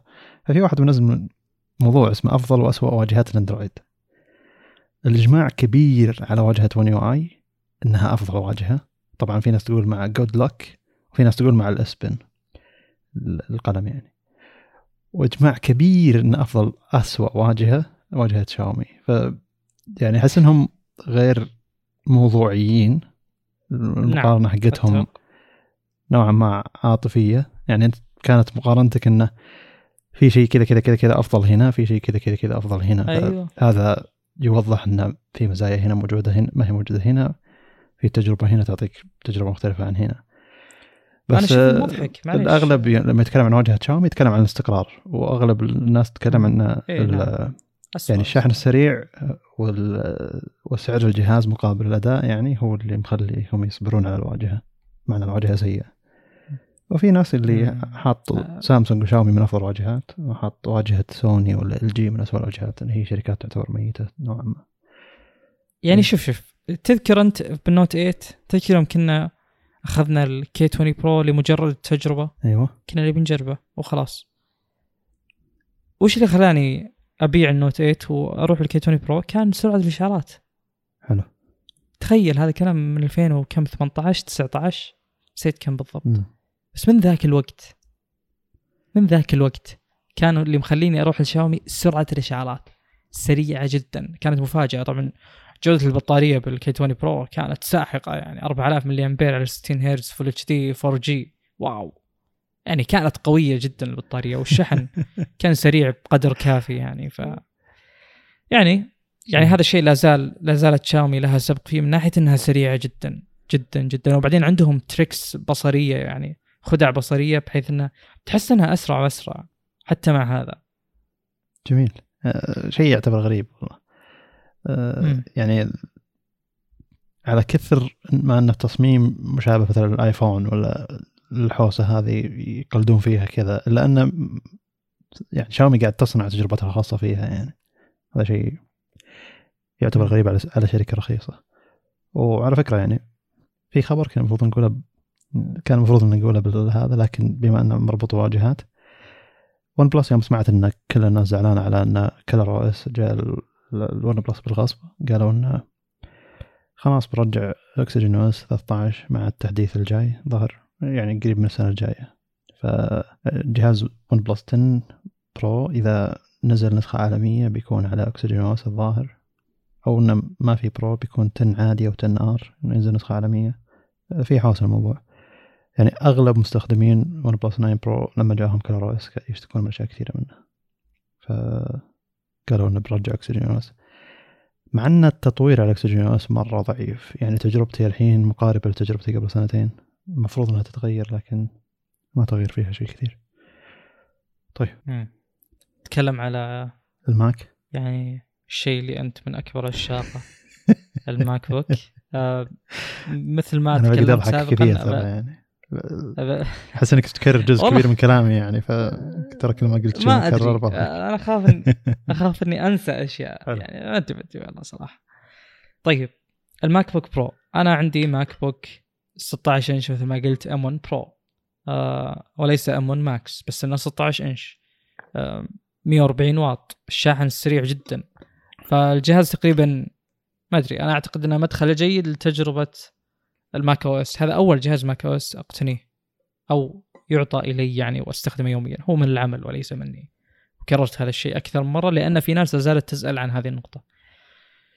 طيب آه، يعني أنا حاط النقاط طبعا مرتبة لا تخافون بس آه، وين أبدأ وين أنتهي من كثر الأشياء اللي تفاجأت منها والأشياء اللي تعايشت معها والأشياء اللي لازلت كل يوم ديلي ستراجل معاناة يومية يعني معها أوه. لدرجة إني يعني يا جماعة أنتم متخيلين إن في واحد لا لا خلاص خلاص خلينا نذكر النقاط بعدين أرجع لهذا الشيء.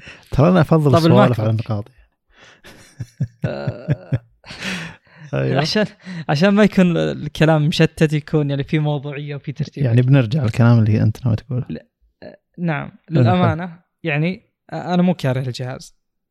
هذا خلينا نحطه بس بالبداية بعدين ندخل فيه. يعني لو انتقدت بكلامي الجاي أو لو مدحت أو إلى آخره فأنا أقول لك المحصلة ترى الجهاز جيد يعني وقابل للاستخدام. بس في أشياء حلها بسيط وأنا ما أدري ليش ما تنحل. أول شيء الشاشة. شاشة ممتازة. الشاشة كتقنية اللي هي ميني مدري micro LED يعني إن عندك واجد local dimming zones يعني عندك أجزاء من الشاشة تطفى بشكل كامل مع إنه في blooming نوعا ما. بس لا لا الشاشة ممتازة السطوع يوصل إلى نقاط عالية جدا. ال resolution ما هو standard كم؟ 3200 3100 في تقريبا 2100 آه، ما هو standard آه، لكنه ممتاز جدا resolution عالي جدا. فيها ProMotion اللي هو 120 هرتز ويعني يتردد ينخفض ويرتفع وهذا الشيء ممتاز جدا. جدا جدا. يوم تحرك ال cursor اللي هو الماوس آه، تحس بالنعومة فتح مع ال animation سيئة. bubble تقدر تلغيها بس إنها سيئة. فتجربة الشاشة ككل ممتازة كتقنية لكن ك calibration أو pre-calibration صاقعة بجدار. سيئة جدا جدا. جربت أستخدم DaVinci Resolve عليها. كنت أسولف مع أحد الأصدقاء. ما اخذ almost maxed out Mac M1 Max 16 إنش آه، كم أخذ؟ 4 tera مدري 8 tera. آه، فأخذ أعلى المواصفات الموجودة. آه، جاء قال لي قبل لا يفتح الجهاز هو وصل له متأخر. أنا من أوائل الناس أتوقع اللي بالسعودية وصل لهم الجهاز. متأكد يعني. حلو. متأكد متأكد. فأنا وصلني قبل لا يطرح البيع بالسوق. فكنت أستخدمه من زمان. قلت لخويي هو مصور خويي مصور مصور. يعني ما هو مو هاوي. يعني وظيفته الأساسية. فقلت له ترى ال calibration بحسب ما تشوفه عيني أنا ما جربت كنت قبل لا أجرب اعدل فيه قلت له ترى مرة سيء يعني الألوان اللي أشوفها ما هي واقعية. بالذات قلت له True Tone أول ما تشغل جهاز طفى. ويوم جرب الجهاز قال لي والله ال calibration يعني التوازن بين الأزرق والأصفر خلينا نقول بال white balance آه، بالذات مع ال True Tone سيء جدا. فأنا ليش أقول ذا الكلام؟ لأني جربت أشوف آه، وهذه هذه معاناة يعني نوعا ما آه، أبي أشغل ملفات فيديو MKV ما يشغل النظام. ما يشغل ما في يعني. فاضطريت أدور على مشغل جيد ما لقيت إلا VLC ما هو native الظاهر على ال Apple Silicon. فكل ما شغلت في ال سي هذه معاناة أخرى يقعد ينقز ال application يمكن 12 نقزة يلا يفتح يطول مرة. نعم. هذا عكس الكلام اللي كنت أسمع بجودة macOS إلى آخره. على كل حال اللي جاب ذا الطاري اللي هو ال calibration حق الشاشة نفسها. أنا ما أدري كيف يتعدل. يعني ما أعتقد إن أبل أصلا تعطيك القدرة إنك تعدل ال calibration حق الشاشة. فعندك تقنية ممتازة بس يوم أشوف الأشياء اللي أشوفها على الشاشة ال shadows غامقة يا رجل ليش كذا؟ يعني هي فيها ال local dimming zones اللي تطفي ال pixels بهذه الأماكن بالشاشة. لكن إذا طفى البكسل يطفى ما تشوف شيء. فال shadows جدا غامقة. هذا من أكثر الأشياء اللي ازعجتني بعض يعني بعض المشاهد اللي أشوفها الألوان تصير مشبعة زيادة عن اللزوم.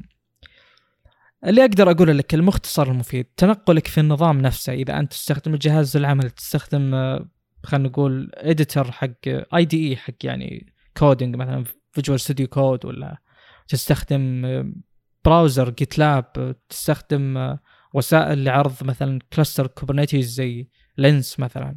تستخدم آه، ايا كان يعني كان هذا شغلك ما يعتمد على آه، محتوى مرئي بشكل أساسي محتوى مرئي سينمائي أو ما تعتمد على الشيء الآخر اللي هو التعديل آه، مثلا وسائل تحرير الصور أو الفيديو Adobe Photoshop ولا Premiere Pro ولا DaVinci Resolve إذا كنت ما تعتمد على هذه الأشياء يعني ما تعتمد على حقيقيه الألوان فالشاشة بتكون جدا ممتازة والسطوع حقها مبهر يعني. بتحس إنها توصل إلى سطوع عالي جدا ال contrast ممتاز إلى آخره.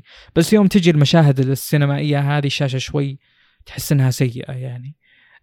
ال resolution ما هو standard فحتى 4K ما تقدر تشغل للأسف. يعني أنت عندك الظاهر الطول أعلى من ال standard 4K اللي هو 2160 p هو 2200 وشيء الظاهر 2224 نسيت والله. بس انه حول هذا الرقم ما تفرق يعني. لكن ما تقدر تستفيد منه إنك تشوف 4K بسبب إن العرض 3200 تقريبا. 3456 هذه الشاشة؟ 56 ب 2234 إيه. حلو. آه 3600 مدري كم هذه ما هي 3840 ف still ما تقدر تشوف 4K على كل حال على كل حال نتجاوز هذه النقطة. في ذكر آه النقاط الأخرى مثل ما قلت اللون الأسود لك عليه الدقة عالية جدا. ال bezels آه والله ما أدري صراحة. ال bezels حلوة بس المفروض إنها تكون أحسن خصوصا مع وجود النتو اللي تقدر تخفي الماوس خلفه. تقدر تخفي الماوس خلف النتو.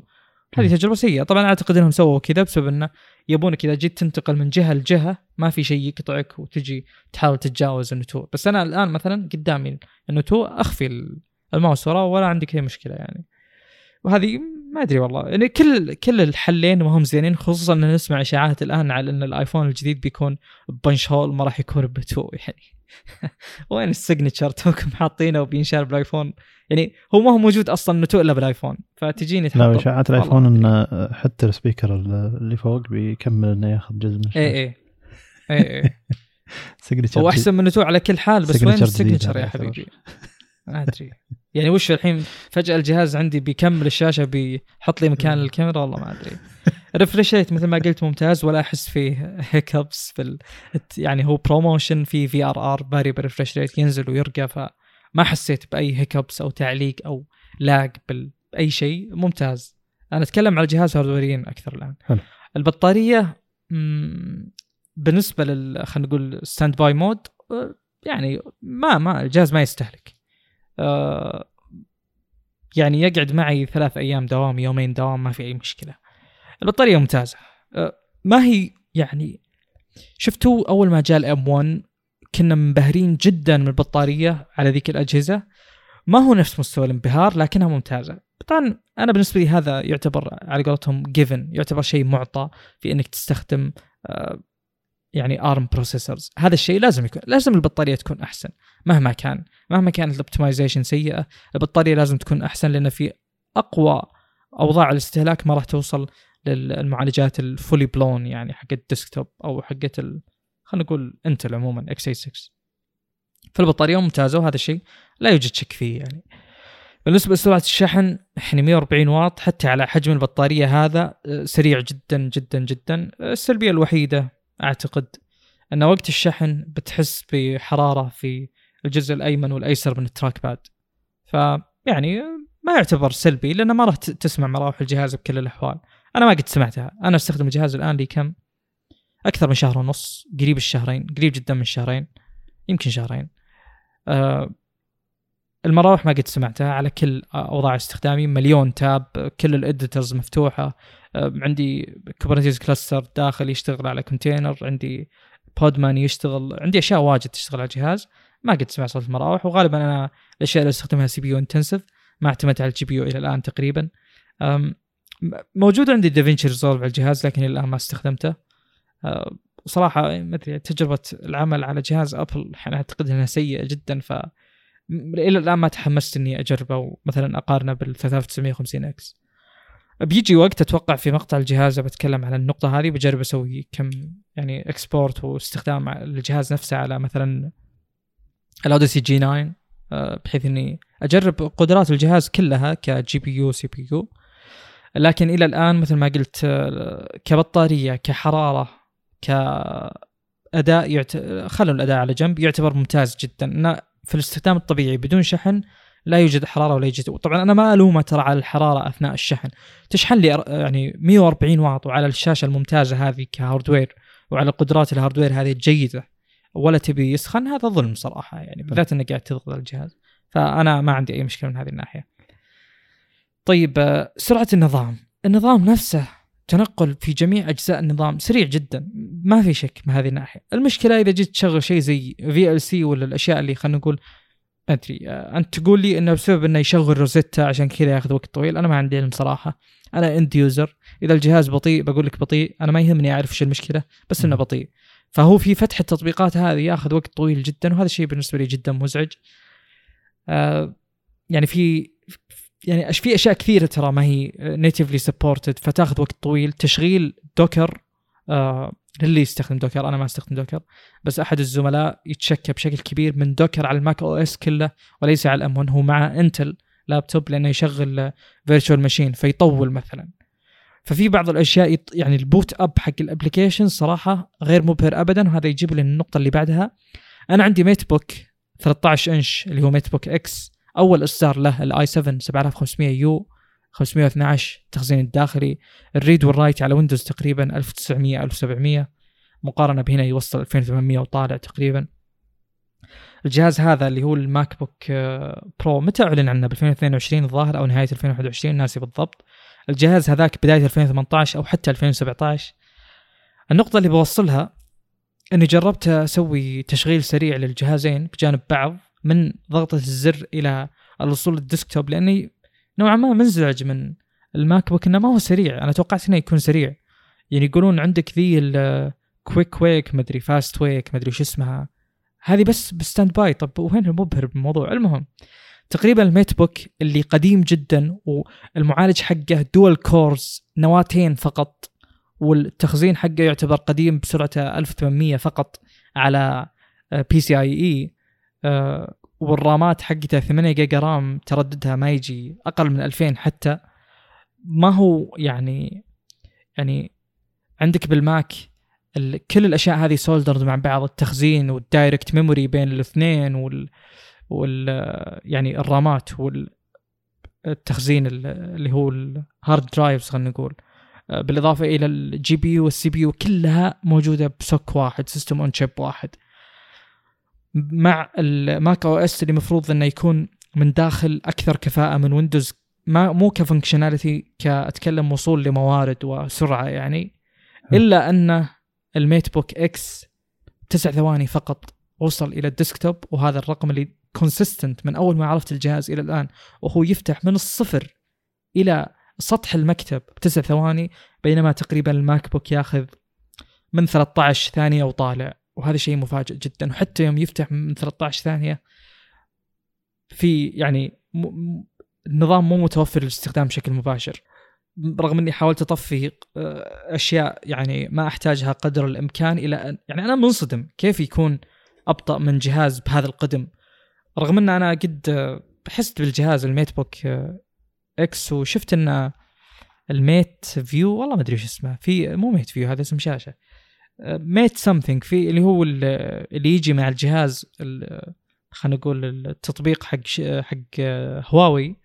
أعتقد إنه له علاقة كبيرة في التعديل على الشيء يعني هذا اللي مخلي الجهاز صاروخي من يوم تشغله من الصفر إلى أن يفتح سطح المكتب.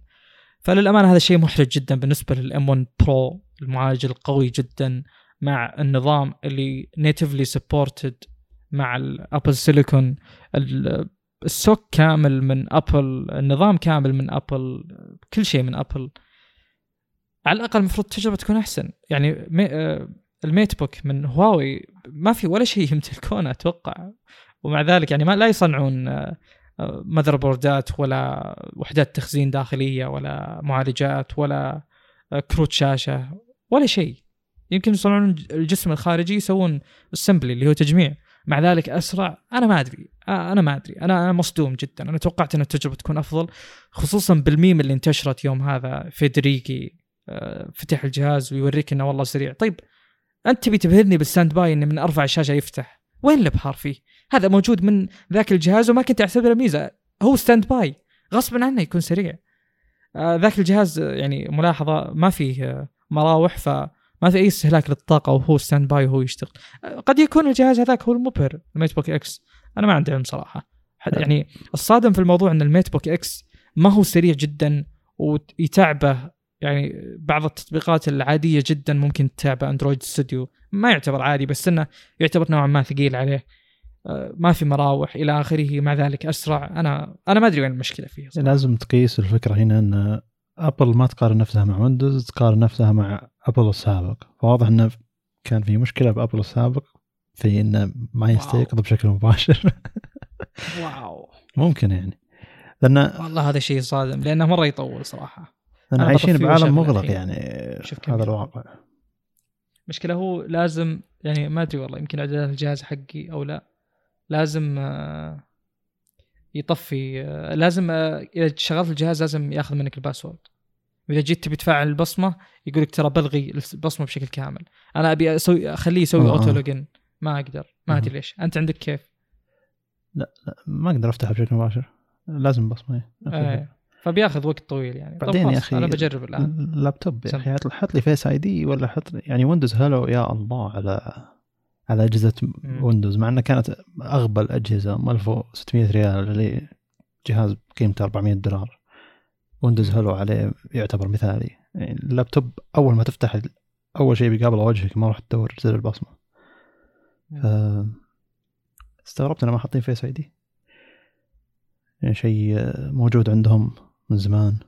طبعا استخدام الجهاز الآن. استخدامه على ال Mac يعتبر أسهل لأنه بيقابل وجهك ما يحتاج يعني إذا كنت حاط ال iPhone على الطاوله لازم ترفع له وجهك عشان يشوفه. شيء غريب. الآن وصلتني صفحة ال password بعد 17 ثانية. صفحة إيه الباسورد كان اي كان طافي طافي. آه ما أدري. 17 ثانية ترى مرة كثير. حلو. جدا. هي الفكرة مو إنه كان الجهاز ميت كان الجهاز وضع وضع السكون. لأن انت تبي تبهرني بال standby. اي تبي تبهرني بال standby؟ واو. وش الجهاز اللي يطول بال standby؟ بكل Windows. ما في. standby ترى. هنا ما في. أدري. طيب الحين أنا طفيت الجهاز. ممكن تكون مشكله ب Mac لا أكثر من 30 يعني. ثانية ما طفى علمني بالله هذا الشيء تكفى. ما يطفي يطول. ال keyboard إلى الآن يشتغل. حلو. ليش؟ وش يسوي الجهاز؟ terminate. لحظة أيوه. أنا شغلت الجهاز قبل لا أسوي تسجيل دخول طفيته. يعني ما في أي تطبيق فاتح ولا تطبيق. الآن كم؟ أكثر من دقيقة. الحين دخلنا أكثر من دقيقة. والجهاز إلى الآن ما طفى ال keyboard يشتغل. ما أقدر لا أفتحه أدخل ولا ما أدري والله. يوم كنت أسوي التجربة مقارنة بين الجهازين آه، كانت تصدمني هذه النقطة. قاعد انتظره يطفى. دقيقة و 15 ثانية تقريبا الآن. ما أدري. ما شوف أنا والله أنا يعني ودي أكون موضوعي جدا وإن شاء الله إني موضوعي الآن. بس في أشياء جدا مستغربة. وش قاعد يسوي؟ الآن طفى. بعد دقيقة تقريبا و18 ثانية. ليش؟ 18 إلى 20 ثانية. ما أدري. أبى أجرب مرة ثانية. الآن بشغل الجهاز يلا واحد. واحد. اثنين ثلاثة. آه. شغلته. شوف أنا توه يطلع الصوت بعد أربع ثواني. اللي هو حق التشغيل. إلى الآن إيه، قاعد تطلع صفحة التحميل. وضع, وضع السكون وضع الس- الفرق بين Mac على ال Intel مع ال Mac M1 بوضع السكون يمكن ثانية ونص أو 17 ثانيتين. ثانية. اي ذكرت ذكرت. هذا الرقم الثابت 17 وليس 14 أو 13 اللي قلت في البدايه أو 12 يعني ياخذ تقريبا double الوقت. على إيش؟ لا يفتح كل هذا ويقول لي ترى يلا آه، دخل password طيب أنا وقفت الوقت أول ما قال لي دخل password خلنا نجرب ادخل ال password بعدين أشغل الوقت إلى أن يصير متوفر للاستخدام. الحين قاعد أسوي login أسوي login خلت تطلع كل الأشياء الموجودة. طلعت. 25 ثانية الوقت المجمل. 25 ثانية. عشان أقدر أستخدم الجهاز. اي بينما اظن لا، 25 وأنا حاط ال password. هذه كم تاخذ؟ هواوي لما تشغله ياخذ بصمه اصبعك على طول. اي اي اي إيه، يعني لا لا وين؟ لا توجد مقارنة. يعني أنت ضغطت الزر عشان تشغل الجهاز فأول شيء يسويه إنه مشغل أنا أقول البصمه لك بالزر تسع ثواني عشان أنت بسطح المكتب إيه، بهواوي. حلو فهمت الفكرة. لحظة لحظة. بجيب. صحيح يعني أنت حاط زر الطاقة هو زر البصمة. فالمفروض إني إذا شغلت الجهاز ما يحتاج يطلب مني الرمز مرة ثانية. لأن البصمة المفروض إنها طيب. أفضل من يعني أنا أفضل من رمز الدخول الجهاز يعني. مم. هذا الهواوي. أنا ما أدري في بطارية ولا لا لي يمكن 14 يوم ما استخدمته. خلينا نجرب نقيس. يعني الجهاز من زمان طافي من زمان. هلا. هذا شيء مو بصالحه. الأشياء اللي كاشت ممكن امور بطارية إلى آخره مم. ممكن تضره. بسم الله خلينا نحط بس توقيت قدامكم يعني. آه هذا الأصبع اللي فيه البصمة. يلا بديت. أبد ما يمدي تقول الحين ثمان ثواني تسع ثواني. أنا الآن في سطح المكتب. في جميل تسع ثواني و89 جزء. في سطح المكتب كل شيء متوفر قدامي. ال- ال macOS إذا فتحته شوي يطلع لك ال إيش يسمونه؟ ال Dock أو اللي تحت اللي فيه التطبيقات ما أدري إيش يسمونه ب iOS اللي هم خلينا نقول taskbar بعدين يطلع لك التطبيقات آه، يطلع لك الشريط العلوي اللي فيه الواي فاي والأشياء هذه بعدين يطلع لك الأشياء الموجودة بالخلفية. فأنا الآن في تسع ثواني طلعت لي كل هذه الأشياء بينما في ال- شو اسمه اللي هو ال macOS خلينا نقول لا أحتاج تدخل ال password غير ال 25 م. ثانية. فمثل ما يعني اللي بوصله بالأخير إنه بال MateBook محفز جدا بالنسبة لي اني اطفي الجهاز. عادي أنا ما عندي مشكلة اطفي الجهاز واخلي كروم يرجع لي الصفحات اذا فتحتها مثلا وارجع الاشياء اللي كنت فيها. ما عندي مشكلة لأن الجهاز ما يحسسك بثقل إنك تطفيه وتشغله بينما في ال macOS صرت ما أطفيه تقريبا أبد. بسبب إنه إذا جيت أشغله يمكن يستقعد لي ب update والله أنا, أنا أشوف إن ال updates حقته اسوء من updates Windows بواجد. لانها تطول مرة يعني مرة أخذ مني ساعة رحت بدا يعني بدأ دوامي. بسم الله قال لي يبي ابديت قلت يلا مو مشكلة أروح أسوي قهوة ولا أسوي لي شيء وأرجع إيه، له. مو مشكلة التطوير ورحت أسوي قهوة. وشربت القهوة. هم؟ المشكلة مو بس في التحميل يعني تحملت وخلصت أنا يعني. أتكلم تثبيت. التثبيت يطول نعم. اي جدا. أخذ ساعة وكم دقيقة يعني. نعم. أه، أنا أتمنى أني أسهبت في ذكر هذه النقطة لأنها تفرق معي طبعا. قد يكون اللي الشخص اللي يعني مثلا لو كان هذا ديسكتوب ففي الأصل ما يفرق معك. لو كان هذا ماك شيء اللي سوى له دعايه هو الوضع أو ماك من ميني إيه. إي.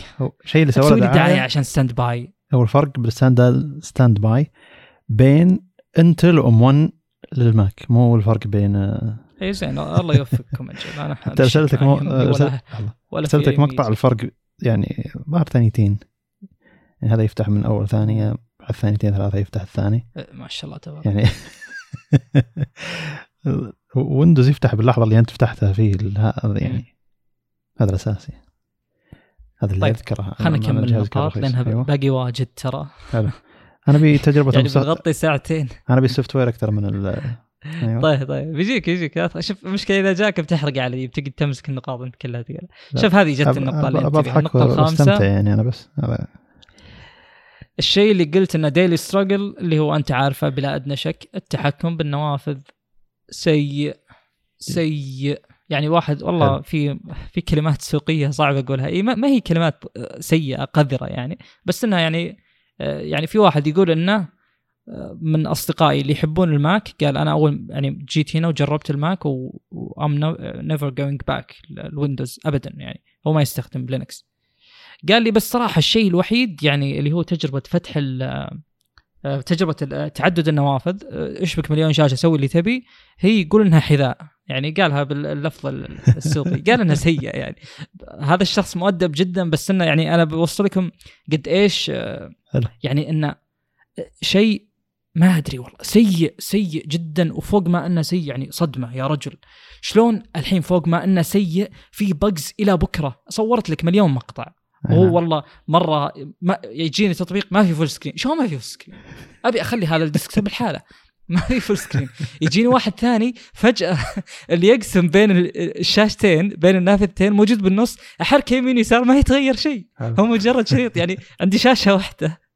قاعد يتحرك يمين يسار. بدون ما يأثر بتكثيف الشاشة. شلون كذا طيب؟ وش أسوي؟ لا يعني أحيانا تصير مشكلة. ما تنحل. يعني هو الآن معلق خلاص هو معلق. ما أقدر أسوي ولا شيء.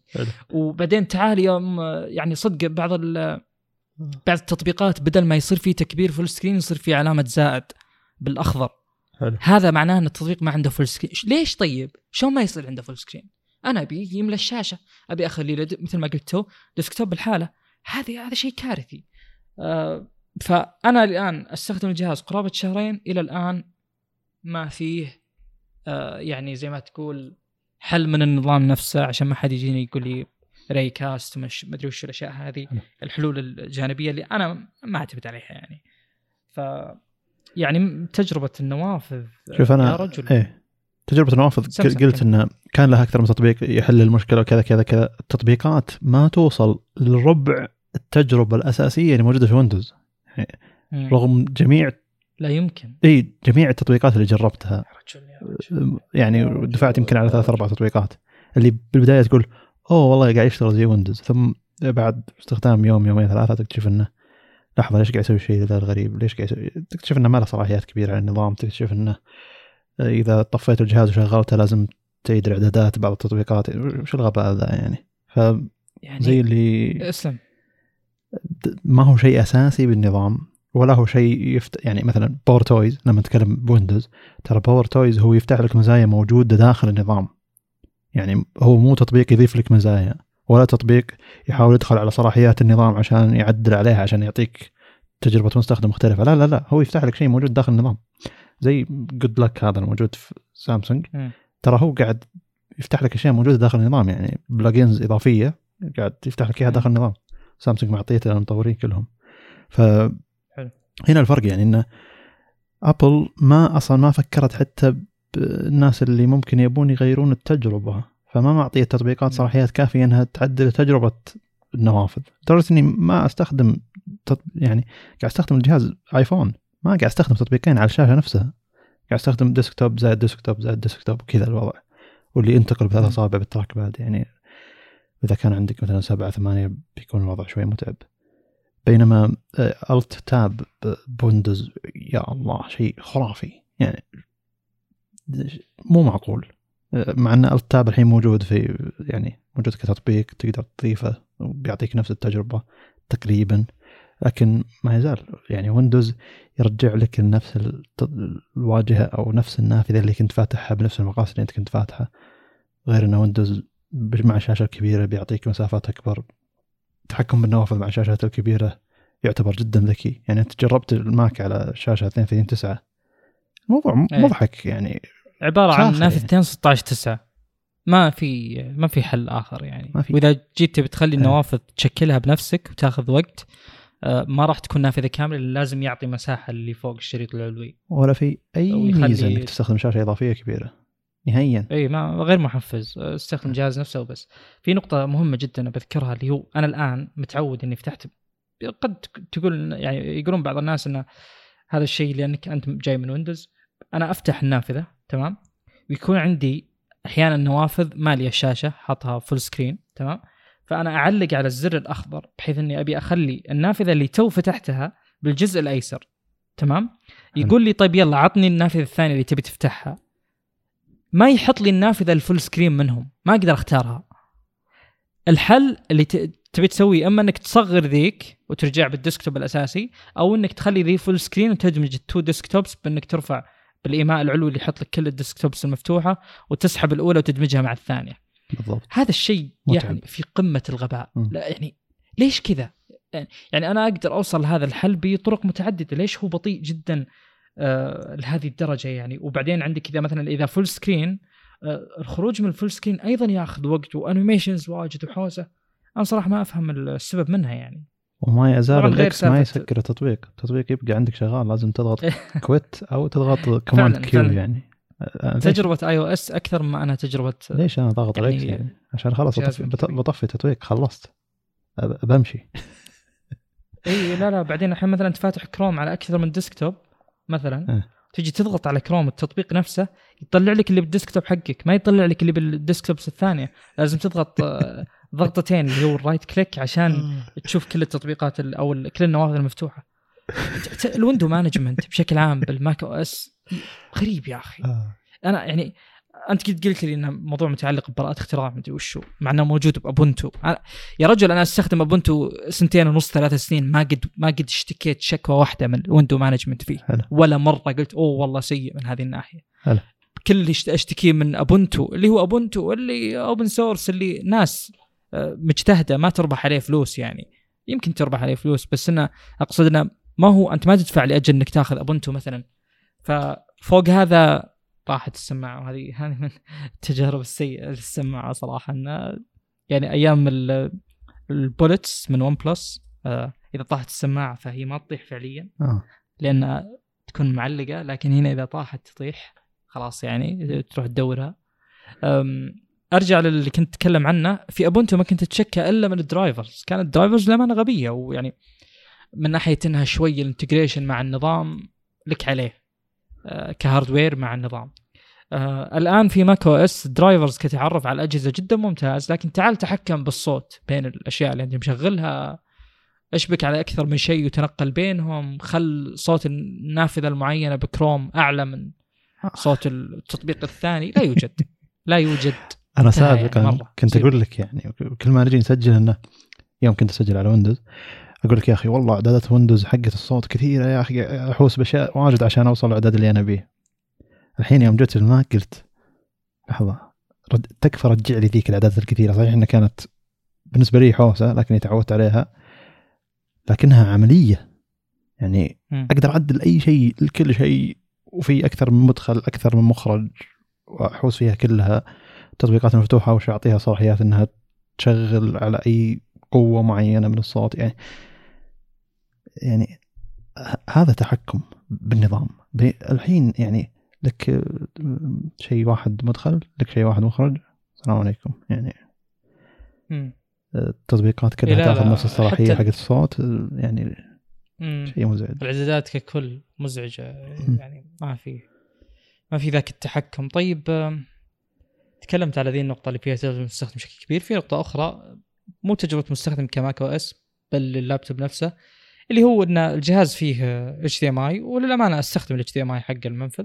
لكن مثلا ما في Type-A وأنا أعتقد إن أي جهاز Pro لازم فيه Type-A آه يعني لو ما كان في لا اتش دي إم آي ولا تايب اي كنت بفهم التوجه. لكن انك تحط لي HDMI و SD card بدون Type-A أنا مثلا عندي آه keyboard يحتاج USB receiver مثلا. ما في بلوتوث مجرد يعني wireless مع ال receiver ال USB فما أقدر أستخدمه إلا ب dongle مثلا. وال dongle ياخذ علي آه يعني بيكون في response time نوعا ما سيء لإني أستخدم ماوس وهنا هذا بيجيب لي النقطة الأخرى. أنا كنت النقطة الأولى إني أفضل انه يكون في Type-A أفضل. النقطة الأخرى والمضحكة جدا أنا معي هذا ال M1 Pro أستخدم مثلا ال Buds Pro عليه. آه إذا جاء إذا جاء عندي اجتماع أستخدمها. وفي الأصل أحاول ما أعتمد على ال trackpad أستخدم MX Master تمام؟ تمام. أول ما أشبك ال Buds Pro على الجهاز الماوس يعلق تعليق يخليه غير قابل للاستخدام. هذول جهازين بلوتوث فقط. جهازين Bluetooth وال mouse يصير أقول لك غير قابل للاستخدام. فمرة بأحد الاجتماعات قبل لا يكونون الجميع موجودين كنت أنا أناقش واحد هذا اللي يقول إن التحكم بالنوافذ حذاء. آه، أتناقش معه هو معاه Intel اللي هو 16 Intel ما خاب ظني 16 يمكن يكون 14 ما عندي علم والله. بس إنه المهم MacBook Pro minimum i7 يمكن i9 يقول لي أنا نفس التجربة بالضبط. هو عنده سماعة Bose آخر واحدة QC نسيت كم اللي فخمة كتصميم خارجي ومعاه MX Master 3 يقول من أشبك الاثنين مع بعض يصير في lag عجيب بالماوس. ف يعني مو بس أنا اللي صار معي ذا الشيء ومو بس بال آه اللي هو ال Apple Silicon طيب. النقطة اللي بعدها آه مثل ما ذكرت يعني ضمنيا في أحد النقاط اللي هو قلة الإعدادات ويعني ما ما عندك تحكم. أغلب الأشياء toggle on و off وخلصنا ما في. بالنسبة للشيء اللي أنت قد مدحته بشكل كبير اللي أنا كنت منزعج منه جدا بالبداية اللي هو السماعات. أبيكم تفهموني يا جماعة يبدو لي إن جودة ال speakers بال... باللابتوب عالية جدا جدا جدا كجودة تمام؟ لكن أنت ما تتكلم على speaker مستقل سماعة كبيرة. فيها جميع المتطلبات الصوتية. أنت تتكلم على سماعة built-in ب laptop في يوم يحط لك bass بال... باللابتوب هذا ال bass بيطلع نوعا ما شوي مكتوم والجهاز نفسه بتحس إنه يهز. وهذا اللي يحصل بال... بالجهاز هذا. آه، أي يعني أي وقت يطلع فيه bass ياكل الصوت يخفي الأصوات الباقية تقريبا. الجهاز تحس إنه يهتز بالذات من القواعد حقته. إذا كنت حاطه على رجلك مثلا. آه، ف أنا مو أنا مو معجب هذا الشيء لكن أي شيء غير ال bass الجهاز كجودة الصوت فيه جدا ممتازة. ما أدري عن المايك حقه لكن كل ما يعني في أحد الأصدقاء يستخدم المايك حق اللابتوب يعني إذا دخل الاجتماع ما يشبك سماعه يستخدم المايك والسماعة حقت اللابتوب. آه، في ناس كثير يقولون جودة المايك بال بال Mac un آه، matched يعني. أنا ما أدري عن ذا الشيء صراحة. جودة الصوت اللي اسمعها من هذا الشخص جيدة. هو معاه 16 i7 يعني من أحدث الإصدارات ما خاب إني 2019 2020 آه، يعني في هذاك الوقت كان جدا ممتاز. لكني أسمع الصوت يتكرر واحيانا مو واضح واضح إنه في AI processing للصوت. فأنا مقصدي مقارنة بال hype اللي سمعته المايك يعتبر ما أقول زي أي مايك لأن في أجهزة Windows المايكات حقتها غير قابلة للاستخدام أصلا. هذا قابل للاستخدام لكن ما في أي شيء مبهر يعني. يعني يسد الحاجة في حالنا ما عندك مايك. آه، بالنسبة للسماعات في نقطة إيجابية بس بذكرها وهو مدح يعني للسماعة. الصوت المحيطي للأمانة مبهر على سماعة built-in. يعني إذا كان الصوت يمين واو تسمع إنه يمين فعليا. إذا كان يسار نفس الشيء. إذا كان شوي بعيد تحس إنه بعيد. إذا كان منخفض تحس إنه منخفض. فالصوت المحيطي للأمانة جدا ممتاز. بالنسبة للوزن والثقل والسماكه حطيتهم نقطة واحدة. كلهم يعني قل يمكن صفر من عشرة. يعني الجهاز سميك جدا يزلق بشكل كبير وانت ذكرت هذه النقطة لي. آه سميك جدا جدا جدا. إذا حطيته بالشنطة اللي عندي السماكة قولوا إنها تنحل. وأنا ما اقارنه بال MateBook X لأن هذا الاستخدام وهذا الاستخدام آخر. بس آه يعني تعرف اللي يوم يطق بشيء يعني يوم أحط الشنطة نفسها مو هي مو شنطة لابتوب هي backpack. هذه أول مرة تحصل مع أي لابتوب امتلكه يوم أحطه مثلا على السيراميك أسمع طقة قوية. حلو حلو. لأن اللابتوب جدا ثقيل جدا ثقيل. يعني موضوع إنك تحطه على على حضنك وأنت تستخدمه ما أقول إنه مستحيل بس مؤذي. مو زي يوم تحطه على طاولة. فالثقل أنا ما توقعت إنه يلعب دور بهذا الكبر. ليش أنا مستنكر؟ ليش أنا زعلان؟ لأن الحين مو هذا ابل سيليكون المفروض إنه أخف المفروض إنه أصغر المفروض إنه ما في كرت شاشة. منفصل كبير المفروض أن الوزن يكون أقل استهلاك الطاقة أقل فالبطارية تكون أصغر إلى آخره من الأمور هذه. فأنا ما أشوف أي تأثير للأشياء هذه كلها مجتمعة. الجهاز حتى ما هو M1 Max M1 Pro وللأمانة ثقيل جدا بشكل مستنكر بالنسبة لي كصالح. أنا أجزم أن المنافسين من طقه ال XPS أخف ووزنهم متوزع بشكل أفضل يعني. وأقدر أبحث الآن واكد لكم هذه النقطة إلا إذا عندك تعليق يعني. أو إذا عندك تعليق أنا أبحث في هذه الأثناء. حلو أنا ما عندك تعليق. أنا أبي ما أدري إذا في نقطة لهالشيء ولا لا. الفرق بين Finder و File Explorer آه. والله أنا ما أحب Finder ابدا. ما أطيقه. ما أحب إنه دائما يصير هو ال default. ال Explorer شوف Finder إذا جيت تبحث للأمانة كفاءة بحثه جيدة. أنا أعتمد على البحث مو بال Explorer أعتمد على البحث من آه start ابدأ. أكتب أي شيء ويطلع لي أي بحث بسرعة فائقه. فبحث بس في بحث إيه. بال... ادخل- ال File Explorer. سيء. لا. يلا. أدخل. دخلت. يمكن تجربتك قديمة تعتبر. إيه، آه، أنا شوف في العادة يكون عندي مشكلة إن يلا قل لي شو أسوي؟ الحين نفترض إنك في Mac تبي نوع file معين. لل disk اللي انت بتدخله. مثلا ادخل disk الحين أو ادخل ملف داخله ملفات كثيرة. في ال File Explorer اي ادخل. disk معين دخلت مليان. ملفات. تمام. أه، روح عند البحث واضغط أحط زر النجمة. زر النجمة هو بالكيبورد. أيوه. star. Okay ليش؟ بيطلع لك يمين. star dot يعني؟ لا لا بس star وحط enter يعني. يطلع لك يمين انواع أنواع الملفات الموجودة بال disk ذا لما تضغط حلو. على أي نوع من أنواع الملفات هذه يجيب لك كل الملفات الموجودة بالصيغة هذه داخل ال disk هذا. هذه مفيدة بشكل يعني كنت أستخدمها بشكل مرعب. جدا يعني أذكر إن ما أدري ما أدري شلون طريقتها على Finder حاولت أدور ما لقيت أسلوب معين اللي يعرف يقدر يقول لي يعني لكن كنت مثلا داخل ملف حق الجامعة وخلاص ما أبي إلا يدور لي ملفات ال PDF شلون؟ بس. حط النجمه اضغط آه، enter حط PDF طلع كل ملفات ال PDF وسريع. ابدا ما هو بطيء يعني. فالبحث بنوع الملفات داخل Explorer خرافي. مرعب. ويجمع لك كل الملفات اللي داخل المكان اللي أنت فيه. وترى أظن تحديث Explorer الجاي بيصير آه، تقدر تضيف أكثر من window زي ال windows زي ال tabs الموجودة داخل كروم بنفس الطريقة بالضبط.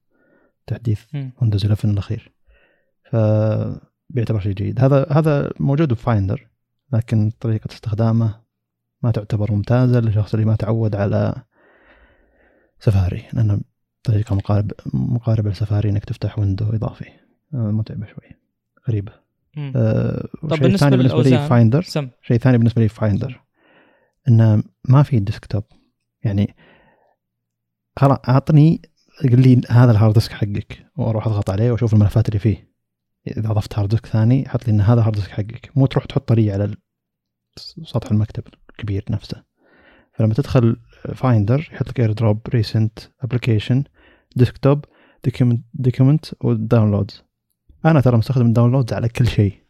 فهمت اللي مرتب ملفاتي داخل ال download هذا شيء ما يصير ب Windows أنا ارتب ملفاتي داخل ال storage نفسه. ال disk يعني. فشيء مزعج. يعني صحيح إن كل الملفات اللي تجي بتجي لل download فالحين لما يجي اي ملف جديد down- download تصير حوسة زحمة. فغير مرتب الموضوع. لكن في Windows إن downloads موجودة ب download. الأشياء اللي أبي أضيفها أو أغيرها أروح أحطها بال desktop أحطها مو بال desktop ال disk نفسه. اللي هو مم. لما تفتح explorer يحط لك يقول لك ترى هذا الكمبيوتر وهذا ال disk disk C مثلا disk D ال- الأشياء اللي أنت أضايفها. إذا إذا كان لابتوب بوك فيه مثلا اس اس دي و اتش دي دي بيكون ال HDD مفصول تقدر تشوفه تقدر تضيف عليه ملفات. لكن في ال Mac أفهم كذا إنه ما فيه أكثر ما في أكثر من أسلوب تخزين وكذا لكن شيء مزعج. يعني إنك تحط كل شيء على سطح المكتب ولا إنك تروح تدور لك مثلا مثلا downloads أو غيرها تحط فيه الحوسة حقتك. فمو بمره منظم. لأن أنا أحب سطح المكتب ما يصير فيه شيء نهائيا. حتى يوم Windows سطح المكتب فاضي نهائيا ما في شيء. فترتيب الملفات في file explorer أفضل. طيب أم، أنا صراحة ما أستخدم البحث ب file explorer فهذا الشيء ما أدري ما أثر علي. البحث ب كلهم؟ البحث فيهم كذي يعني Windows بس. تضغط Windows button وتبحث وخلاص يبحث. وال مثل ما قلت أنت دائما تحتاج تضغط أكثر من يعني n plus 1 عدد الأزرار اللي ب Windows تحتاج تضغطها عشان تنفذ مهمة معينة زد عليها زر واحد يصير هذا اللي موجود ب Apple يعني مثلا تحتاج command و space عشان تبحث بينما في Windows مجرد الضغط على Windows حلو. يحل لك الموضوع يوصلك اي بخصوص الوزن طلع كلامي صحيح لأن فعلا هذا الشيء أحس فيه. الفرق اللي أشوفه مو واضح يعني مو فرق ملحوظ بشكل كبير. بالنسبة للأوزان مثلا يبدأ وزنه 4.7 إلى 4.8 يعتمد على ال Pro أو ال Max هذا بالنسبة ل 16 إنش. تمام؟ آه 4.7 4.8 بالنسبة لل آه في هو نازل جهاز اسمه Razer Blade 15 هذا هذا تبع اي تبع Razer بغض النظر بغض النظر. المهم الوزن مثلا هذا جهاز maxed out حجمه 15 مو 16 بس إنه ما يعتبر من الأجهزة الخفيفة ابدا. i 9 مدري وش كل شيء top يعني. آه، يبدأ من 4.4 وإذا تبي كل شيء top 4K إلى آخره 4.59 4.6 خلينا نقول. فهو مع كل هذه الزحمة ومدري وشو ما يعتبر آه، يعني أثقل من ال M 1 Pro اللي مثل ما قلت أنا آه، يعتمد على Apple silicon اللي مبني على ARM processors اللي ما يحتاج استهلاك طاقة عالي ما يحتاج مراوح كبيرة إلى آخره. ليش يعني كذا؟ أنا مو فاهم صراحة. آه، يعني الوزن أنا بالنسبة لي يأثر. طب مثل ما قلت لكم في ناس كثير ما يأثر لهم. طبعا لو الموضوع يرجع لي أكيد باخذ 14 إنش ما راح آخذ. ال 16 خصوصا إذا عندي مثلا شاشة أستخدمها عليه. Dell XP ها لقيت الوزن. Dell XPS وزنه حق 22 اللي أطرافه نحيفة جدا. وزنه ما أدري هذا أعلى شيء ولا لا بس إنه 3.99 pounds فأخف يعني بفرق واضح. أجزم إن ال ThinkPad والأشياء ذي يعني فيها بالذات ال ultra light حق ThinkPad يوصل الاوزان أقل وأقل. فليش أنا زعلان؟ لأن أنت مع كل هذه ال advantages المفروض اللي عندك لا زلت أثقل وبفرق. يعني إذا كان هذا الوزن كله عشان ال body فهو صراحة للأمانة شيء ما يسوى إن يعني تثقل ال body عشان يصير والله فخم من برا. لا شكرا بالنسبة لي. ال keyboard بالنسبة لترتيب ال keyboard أنت شفت ال keyboard حقي ما أدري وش اسم ال layout حقه بس إنه كارثي من ناحية السوق. يعني حاط لك زر ال Fn بالزاوية تحت يسار بدل زر ال control يا كثر ما ضغطت بالغلط وخرب علي. آه، بالإضافة إلى ترتيب الحروف العربية أنا ما يهمني صراحة.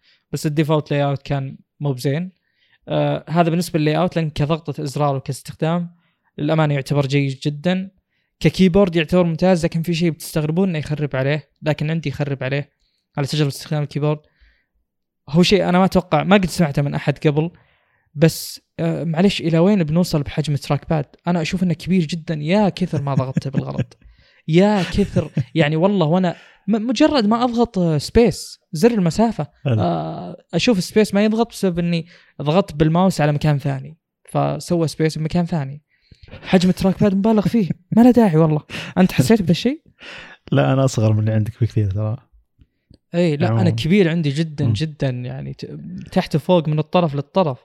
فما أقدر أضغط زر يعني space بال thumb أصابعي الإبهام إلا وأنا 100% مر على ال trackpad فهذا الشيء يعني أنا كنت أعتقد إنه مجرد تكبيرك لل trackpad يعتبر أفضل وأفضل لكن للأسف. ولا وبعدين في سلبية أخرى.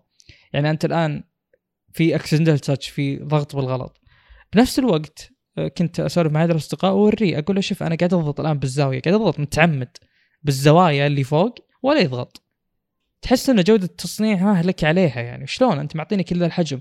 واضغطه بالغلط. آخر شيء يوم أنا أعني إني أضغط بالزاوية ما يضغط.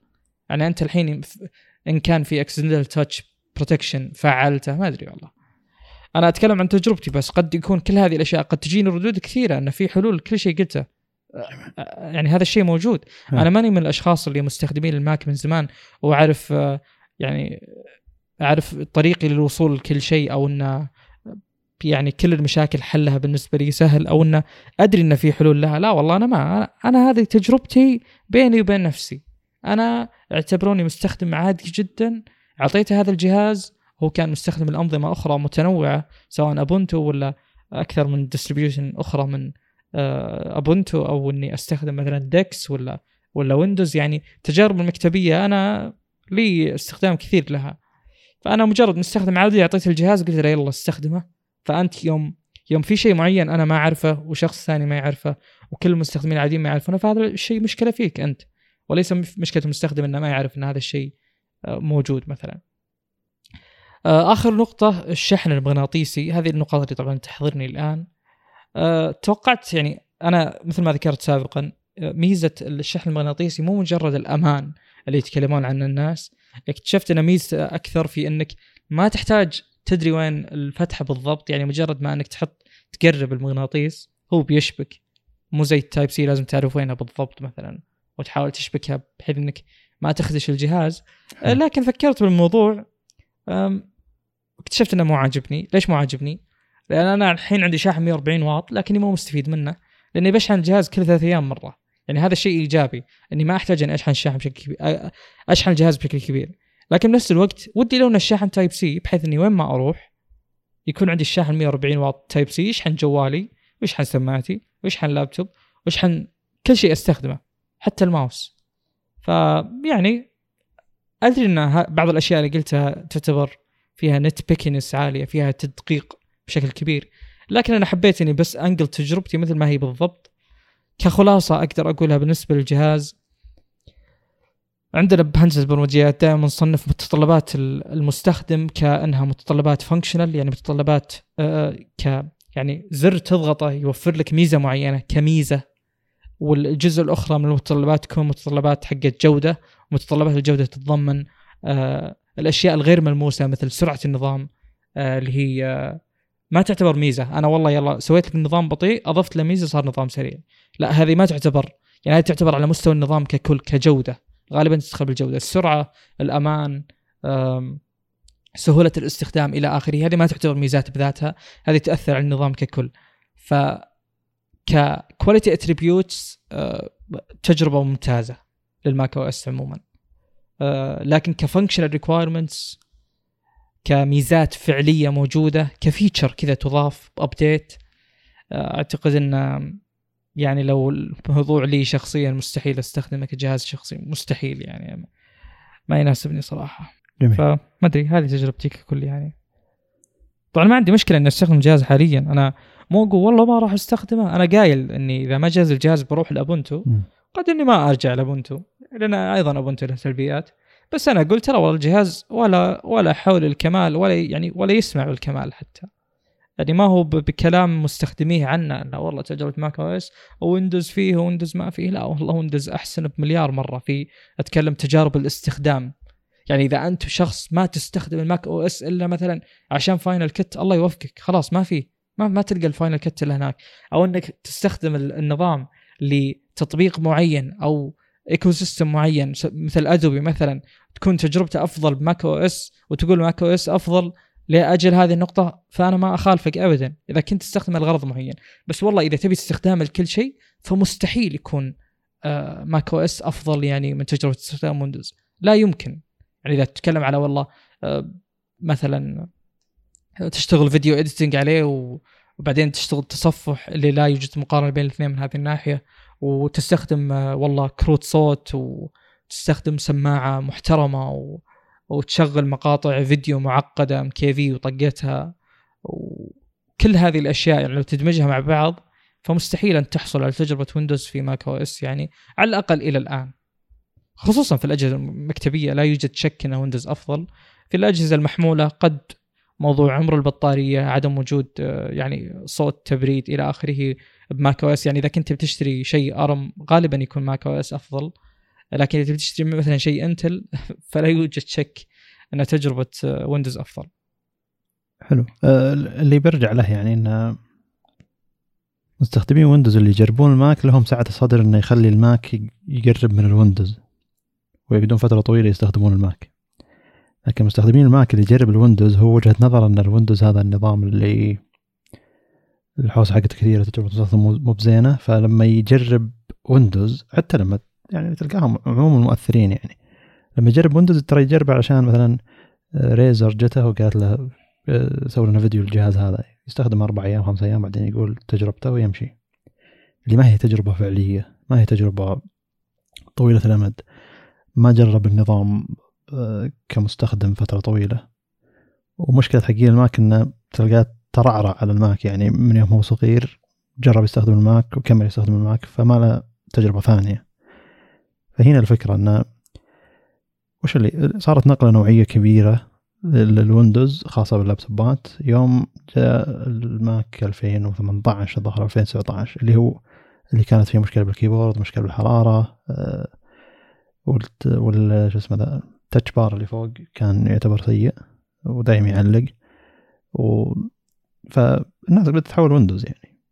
الأشخاص اللي حولوا Windows قعدوا سنتين ثلاثة على Windows إلى أن جاء M 1 ثم حولوا إلى M 1 أو رجعوا لل Mac عشان M 1 أغلبهم من خلال متابعتي يعني المشاهير اللي يجربون نظامين يعني بما أنه جرب ال Windows سنتين لأن ال Mac ما كان قابل للاستخدام ذاك الوقت ال keyboard حقه يكتب اللي يبي ومن الاشياء هذه اللي يعني أشياء تخلي الجهاز غير قابل للاستخدام.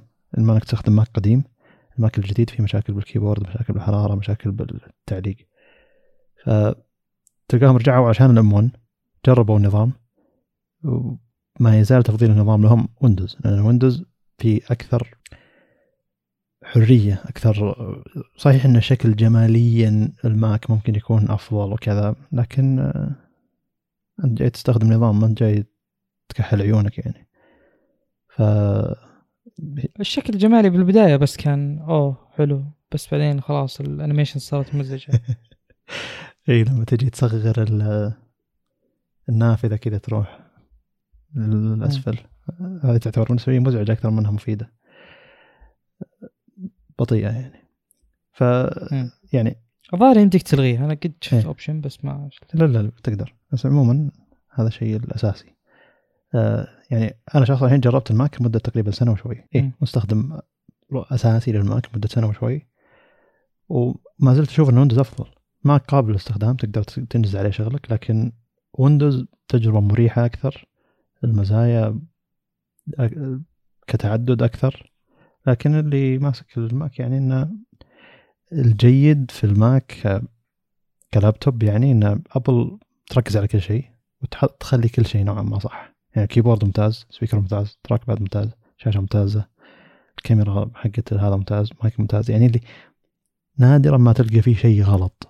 بينما أجهزة Windows اللي تجيك شركة مرة مهملة الكاميرا مرة مهملة المايكات مرة مهملة السبيكرات يعني. بس إن إحنا دايم قياسنا على لما نجي نجرب Windows نجرب أجهزة تحت 3000 ريال لما نجي نجرب ال Mac نجرب أجهزة فوق 4000 ريال ويصير الحكم على شيء شيء, شيء زي كذا. هذا تجربتي الشخصية يعني. بينما يعني جهاز ال Windows القادم بيكون المعايير اللي تعودت عليها في ال Mac بحطها على ال Windows. فأتوقع إن الجهاز بيطلع غالي لكن أتوقع انه بما إن الجهاز بيطلع غالي وتجربة على ال Windows بيطلع جهاز ممتاز. يعني دائما مشاكل Windows إنه اوه الشاشه مو حلوة اوه الكاميرا ال webcam مو بزينة ولا المايك مو زين ولا ال keyboard فيه مشاكل ولا سبيكرات الله بالخير يعني شيء زي كذا. trackpad يعتبر صغير. الضغط حق ال trackpad سيء زي كذا. يعني اللي مشاكل الشركات مو مشاكل النظام. عشان كذا إن Windows على ال PC لما أنت تختار جميع الإكسسوارات اللي أنت تستخدمها أنت أنت تختار ال keyboard أنت تختار الماوس اللي يعطيك تجربة محترمة. ما أعتقد إن في تجربة نظام مع إنه هي ثلاث أنظمة موجودة بالعالم يعني بس إنه ما أتوقع إنه في مستخدم Mac يبي شاشة 21 9 ولا 32 9 يعني يبي تعدد مهام إلى الدرجه هذه ويقدر يستخدم Mac للدرجة هذه. يعني بيعتبر تجربة متعبة جدا. لكن Windows زي اللي قلتها سابقا يوم يوم شريت الشاشة وكنت أستخدم الشاشة على Lenovo يعني على جهاز قيمته 1600 ريال. كنت أقول إن Windows يعني فرض عضلات على الشاشة. زي اللي يقول لك استخدم جميع الشاشة الشاشة كلها تقدر تقسمها. التطبيق يحفظ وين كان مكانه فيه فتح وإغلاق التطبيق يعتبر ذكي. يعني الحين في ال Mac إذا أنت كنت فاتح ال Mac إذا كنت فاتح نافذة على على ال desktop الأساسي وصغرتها التطبيق حقك بيكون موجود في الأسفل. يعني أنا الحين فاتح صفحة كروم على النافذة الأساسية كذا الصفحة صغيرة قاعد أقرأ تويتر كذا نافذة صغيرة زي الجوال يعني. أنا أحب أصغر تويتر عشان يصير عشان ما يحط لي الدعايات اليمين يسار حقت اللي تابع فلان تابع فلان حط فدائما أحب أحاول أصغر نافذة تويتر أكثر شيء أقدر عليه. فلما أضغط الزر الأصفر عشان ينزل. آه، تبقى النافذة موجودة تحت اسمها home Twitter وموجود كروم مرة ثانية تحت اللي هو يعني نفترض إني قاعد أشتغل فترة طويلة يعني البار اللي تحت هذا بسرعة يتعبى أو ال dock يعني. لكن في ال Windows اللي لما تصغر التطبيق يروح كروم اللي أنت كنت مشغله. فلما تجي تحط الماوس على كروم يطلع لك كل ال windows اللي انت فاتحها تقدر تروح على أي window انت فاتحه. يعني زي اللي ما راح يصير في زحمة تحت في الشريط السفلي علشانك فتحت نوافذ كثيرة من كروم أو من أي تطبيق ثاني. لكن هنا اللي تفتح نوافذ كثيرة من كروم مو tabs يعني نوافذ نوافذ.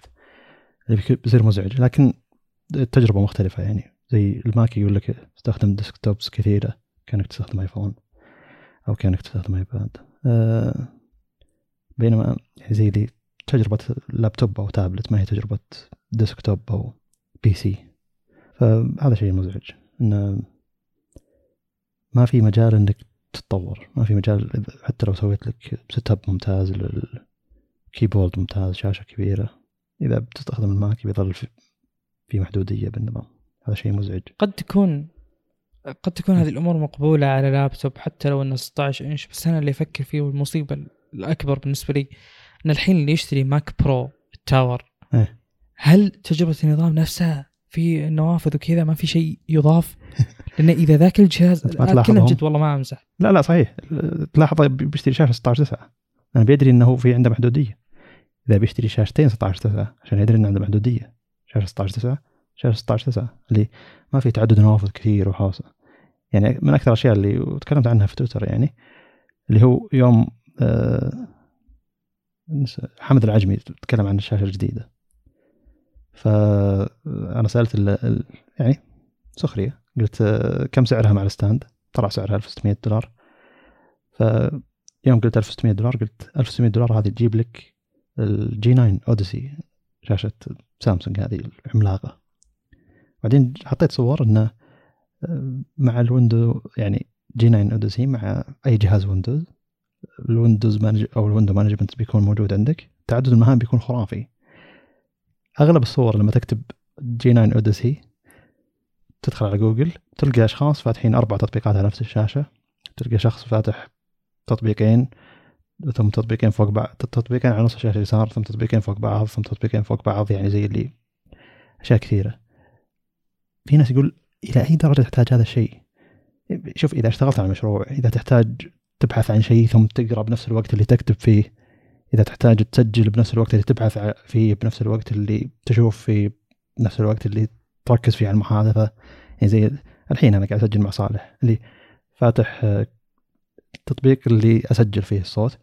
فاتح الموقع اللي أسجل فيه الصوت مع صالح عشان أركز إن الموقع ذا ما يروح ما يضعف ما يروح الصوت ما يختفي التسجيل ما يطفى الإنترنت. فاتح تويتر عشان أقرأ بعض التعليقات والحوسة هذه. فاتح المتحادثه مع صالح بالتليجرام عشان أركز مع صالح بالتليجرام إذا كان بيرسل لي شيء. بوقت حنا نسجل أو صوت.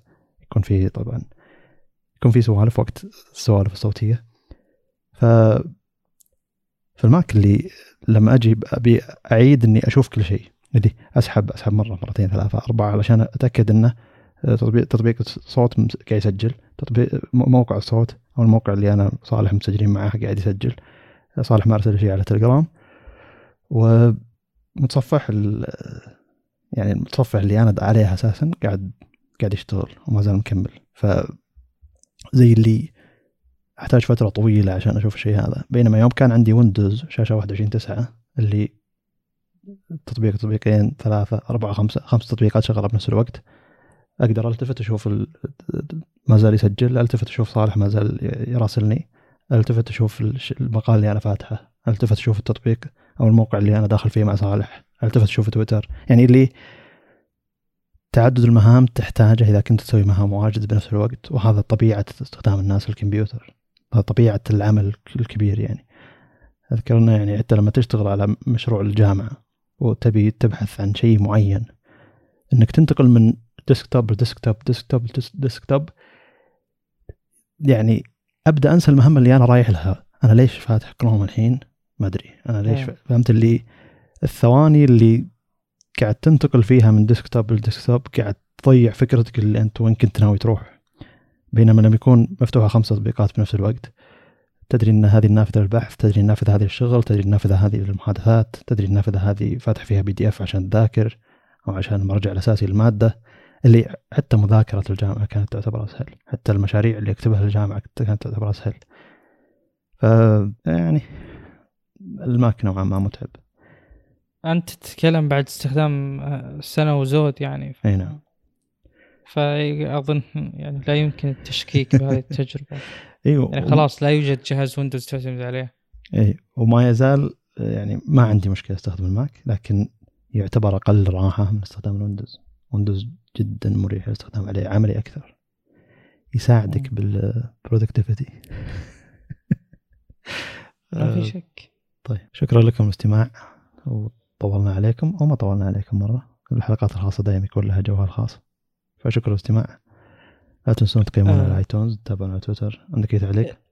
قيمونا يعطيكم العافية. بس يعني في النقطة اللي ما ودي أتجاهلها تجاهلنا أكثر من مرة اللي هي نقطة ليش حقين يعني ليش المطورين ما ادري يستخدمون حلو. Apple عموما؟ ذكرت هذه النقطة كثير قبل. أه أه لو أختصرها بشكل سريع أنت عندك ناحيتين.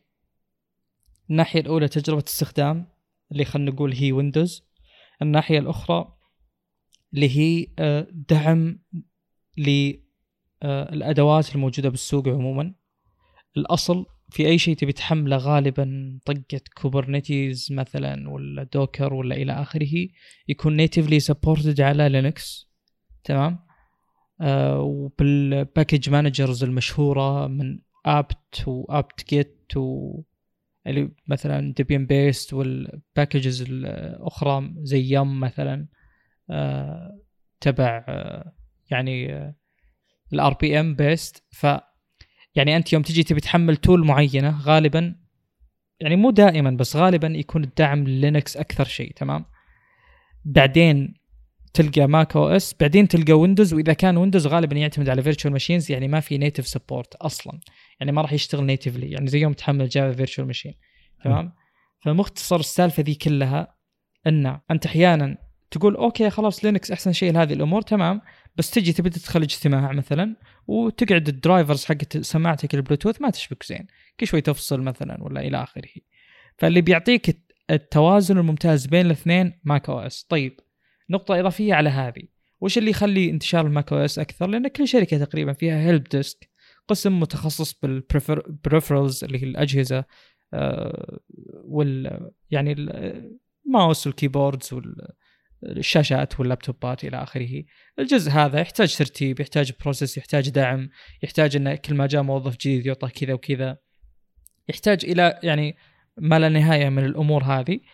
Linux ما راح يوفر لهم أي دعم ما عندهم management الأجهزة الموجودة عندهم قد يكون موجود بس إنه ما هو شيء مثلا رسمي زي اللي تعطيك إياه Windows Windows عندهم شيء enterprise هذا هذه أجهزة شركات. ما خاب ظني ماك أو اس عندهم شيء من هذا القبيل. مقصدي أن غالبا ويندوز متفوق بالناحية اليومية بشكل كبير جدا جدا ولينكس متو يعني متفوق بناحية أخرى بشكل كبير جدا جدا وماك أو إس قاعد بالنص قاعد يسحب من مستخدمين هذا ومستخدمين هذا فحقين لينكس قد ينتهي فيهم المطاف. مع ماك أو إس وحقين ويندوز يطفشون من ضعف الدعم يبون شيء أفضل ولو نقطة بسيطة ومع دعم وتحديثات وأجهزة جاهزة لأن ترى لينكس أنت بتروح تضطر تحمله ما راح يجيك على جهاز مثبت مسبقا يعني قد تلقى بس هذا شيء يعتبر نادر جدا مقارنة باللي موجود آه، كحلول من ويندوز وأبل. فعشان كذا تلقى الانزياح هذا ل ماك أو إس. مثال آخر أنا جاي مثلا آه، فاتح عندي الجهاز وأبي أعدل بعض الملفات. أنا أحب أستخدم Vim ال text editor اذا ما هو موجود بويندوز. التنقل بين اللي هو ال CD change directory command CD اللي تبي تنتقل من path إلى path معين من directory ل directory معين. هذا الشيء موجود بماك أو اس وموجود ب لينكس طبعا أساس بلينكس اللي هو ال Bash خلينا نقول. آه، بينما آه، اللي موجود بويندوز لا تضغط نسيت DIR الظاهر عشان تتنقل. فأنا يعني بالنسبة لي إذا جيت أستخدم يعني أول ما شغلت الماك أو إس أول جهاز أمتلكه أنا كماك أو إس فتحت ال command line وقدرت أستخدمه اللي هو زش زد إس إتش. مقارب جدا ال Bash يعني أغلب ال commands نفسها أشياء بسيطة تختلف يعني آه، في في الأمور اليومية خلينا نقول. بينما لو تعطيني آه، آه، اللي هو ال shell حق شو اسمه PowerShell ما أدري شو اسمه حق command line حق ويندوز افتح لي نافذة وخلني ما أقدر أفتح شيء غيرها وحطني عشر ساعات ما أقدر أعرف إيش بسوي. تجربة استخدام رايحة فيها ما أدري هل في package manager أصلا لأني ما قد لقيت package manager هل في دعم؟ هل المطورين قاعدين يدعمون هذا الشيء؟ يعني مثلا آه، الآن Podman نزلوا آه، نسخة يعني نزلوا تحديث. التحديث هذا يدعم Apple Silicon هل ممكن يجي دعم Podman على ويندوز أنا ما أدري صراحة. هل في أصلا أنا ما عندي علم بس أقصد شفت الدعم السريع هذا؟ لأن المستخدمين كثروا فمطورين ال tools هذه الخدمات هذه آه، يشوفون في مستخدمين يقول لك يلا إحنا لازم نرضي المستخدمين. حتى ال Apple Silicon الآن تقدر تشغل Podman عليه وأنا أنا شخصيا صالح أشغله وأستخدمه عليه. هذه بالنسبة لإحتياجاتي الشخصية. حلو. فيعني شفتوا اللي أقصده؟ إن عندك بس مجرد التوازن هو الأفضل بين الاثنين فمستخدم ويندوز إذا يبي شيء له دعم أكثر بيروح للماك أقرب له. حلو. ولو إني أشوف Ubuntu قريب جدا حتى في تقسيم النوافذ حقت ويندوز آه، أفضل من ماك بشكل كبير. فيعني يعتمد. يعني مثلا إذا رحت ل Ubuntu وعندك شيء معين tool معينة أو عندك مثلا drivers Nvidia تلقى تواجه مشاكل مرة كثير يعني. مرة مرة كثير. يعني أذكر في مرة من مرات آه شو اسمه؟ لينوس آه تورفالدز اللي هو المؤسس الأساسي لينكس كل شيء لينكس based يعني. آه في مقطع مضحك وفي قلة أدب نوعا ما يعني. فسأله أحد الحضور أو نسيت والله كيف كان ال flow قال له وش وضع Nvidia ما في أخبار سارة. فهذاك قام يناظر اللي هو لينوس تورفالدز و... وسوى حركة بيده مو زينة يعني. وكل الناس ضحكوا من كثر ما هو منقهر واضح يعني إنه منقهر. إنه ما في دعم مثلا من Nvidia تعاون مع خلينا نقول لينكس. فشفت مشاكل الدعم هذه اللي تواجهها أحيانا تقول توصل معك تقول خلاص. أبي على الأقل تجربة تنقل بنظام تكون أسهل يعني وأقل كم مشاكل ولو إن أحيانا والله تكون التجربة زي العسل. مثلا إذا كان لابتوبك ديل غالبا بتواجه مشاكل بالتثبيت بال BIOS بالأشياء هذه. أنا استخدمت يعني على ال PC عندي تجربة Ubuntu صراحة مرة ممتازة مرة مرة ممتازة. موجود مثلا زوم إذا تبي meetings موجود نسخ مو رسمية ل Teams بس نسخة ال browser. بس يحل الشركات ذي انها ما تدعم يعني. إذا هالشيء ما في فلوس ليش؟ يعني فيديو ما, ما تشوف انه في فلوس أنا أتكلم كمستخدم. م. مثل ما قلت تجربة أبونتو الامانه مرة ممتازة عندي على ال... للعمل. اللي هو آه على البي سي. أبونتو يعتبر ممتاز ولا كنت أبي أدور شيء ثاني. على دل كان اسوء حلو. إذا كانت السماعة عندكم أدري وش الأشياء ذي سلكية أفضل وأفضل. إيه. يعني. فالدرايفرز بتواجه مشاكل. بينما والله يعني مثلا البوت أب حق حق أبونتو والله مرة سريع ترى. مرة مرة مرة سريع. و... والله اشتقت له. لي شهرين عنه تقريبا. يعني قد شغلته كم مره بس ما أستخدمه للعمل. يعني لو لو تخيرني تعطيني جهاز بقوة الماك مثلا الحالي وسرعة خلينا نقول ال hardware اللي فيه وكذا تقول لي أحط لك عليه Ubuntu بقول لك والله تم. أنا مو مستفيد من أي ميزة موجودة بالماك خلينا نقول؟ يعني لو تعطيني جودة الشاشة الخرافية هذه مثلا على Ubuntu تعطيني speakers كويسة ولو ان ال drivers حقت Ubuntu بتفقعها وبتصير speakers ما أدري جهاز قديم يعني. فيعني هذا هذا بشكل عام مختصر السالفة. بس الغريب انه يعني الماك صاير جدا مناسب للمستخدم اللي جدا بسيط اللي يستخدم تطبيق واحد لأجل على الواجهة صحيح. الواحدة. وبنفس الوقت قاعد يستخدمونه مثلا مطورين أو أشخاص لهم استخدام أكبر. فشيء يعتبر غريب. أنا أحب حاب المنافسة جدا. لكن الغريب شيء ثاني اللي بالويندوز إنه ما يزال عدد مستخدمين ويندوز 10 يتفوق بشكل كبير على ويندوز 11 ما يزال ويندوز 11 عدد المحدثين له قليل جدا. يعني شيء مستغرب. هذا دلالة إن ويندوز 10 مكفي بتشوف الزحمة اللي تصير لما يجي تحديث الماك والمزايا اللي تجي والحوسة هذه والناس كلها تبي تحدث عشان المزايا الجديدة ما أدري أحس إنه في فقر يعني. مو مكفي الماك اللي قبله مو مكفي. أو إنه ممكن استقرار النظام الجديد ممتاز يعتبر. مع إنه أتوقع نفس العينة اللي ما حدثت من ويندوز 10 إلى 11 نفسها تبي ما تبي تحدث الماك لاخر إصدار. ممكن عشان استقرار بعض التطبيقات أو زي كذا. مع إن عموما أبل بالتعديلات حقتها ما يصير في تغيير كبير فتطبيقات تشتغل على ما هي عليه يعني. حلو. طيب ننهي هنا. ولا عندك شيء ثاني تضيفه؟ نعم. لا لا خلاص لا. خلاص. شكرا لكم الله وقت آخر. السلام عليكم.